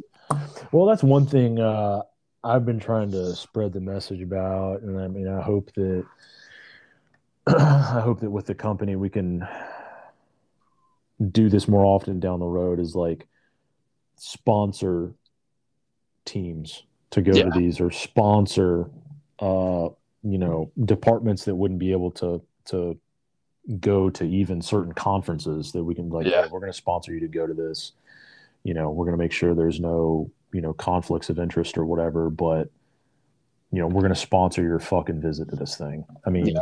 Or everybody on, else in everybody else in the fucking world like like think of all the stuff you did growing up for like fundraising and hey we're going to go to nationals this year and we need to fundraise and we're going to do a car wash and blah blah blah and like yeah, fucking you got to do shit like that you got to get fucking creative to get some money to fucking expand your horizons i don't know why law enforcement doesn't do it more and they just stick to their little fucking bullshit budgets and our fucking Um, training budgets are always the worst. Like here's two thousand dollars for hundred officers. yeah But it is what it is. Yeah, it's yeah, man, I think it's I think it's a fucking great idea. I mean, I think you can, you know, you can get a lot done. Send people to shit that they wouldn't get to do, or or you know, even sure. host it. And, you know, hey, we're going to host this class. We're going to fucking fully fund it. All you need to do is bring a damn peanut butter sandwich. yeah no i'm hoping we can get there soon one day somehow Uh, we'll figure it out. Yeah, we'll figure it out. Yeah, as they say on Letterkenny, figured it. Figured out. so Canadian. Um, Uh, well, guys, hope you enjoyed this long one. Um, I didn't even know we were really going to go this long. I mean, we kind of kind of winged it as usual. Um, but I mean, that's how most of law enforcement is. You don't have all the goddamn information going out to a, a call for service, as we call it, for us that still work the road yeah, uh, Patrick. But um, anyway, we'll get you back on. Bobby will be back in town soon, um, and we'll fucking do something with it. hell yeah. All right, all right, guys. Hope you enjoyed. Whatever you liked, tell us. Whatever you didn't like, still tell us. Um, always make sure to like, share, review, and subscribe. All of are on all of our material on all the platforms that y'all prefer to use, even some that you don't use. Even if you can just go on there and say you're a Spotify guy, but uh, you know you can still sneak on to like Apple Podcasts or whatever and give it a five star. Um, as we get bigger, those uh, you know documented likes and reviews like that are going to mean a lot as we try to get some sponsors down the road. Hopefully, um, I've been kind of talking to uh, some people this week about that to where maybe they can just kind of help us um because that's kind of what you need is is sponsors and bigger pages to share your stuff so we can all grow and hopefully some people will see that our message is unique enough and think that's worth a fuck and uh you know help us out so patrick till next time you know keep doing keep sitting on houses or whatever you do not working the road Yeah. Gucci boy shit. all right boy see you See you, man.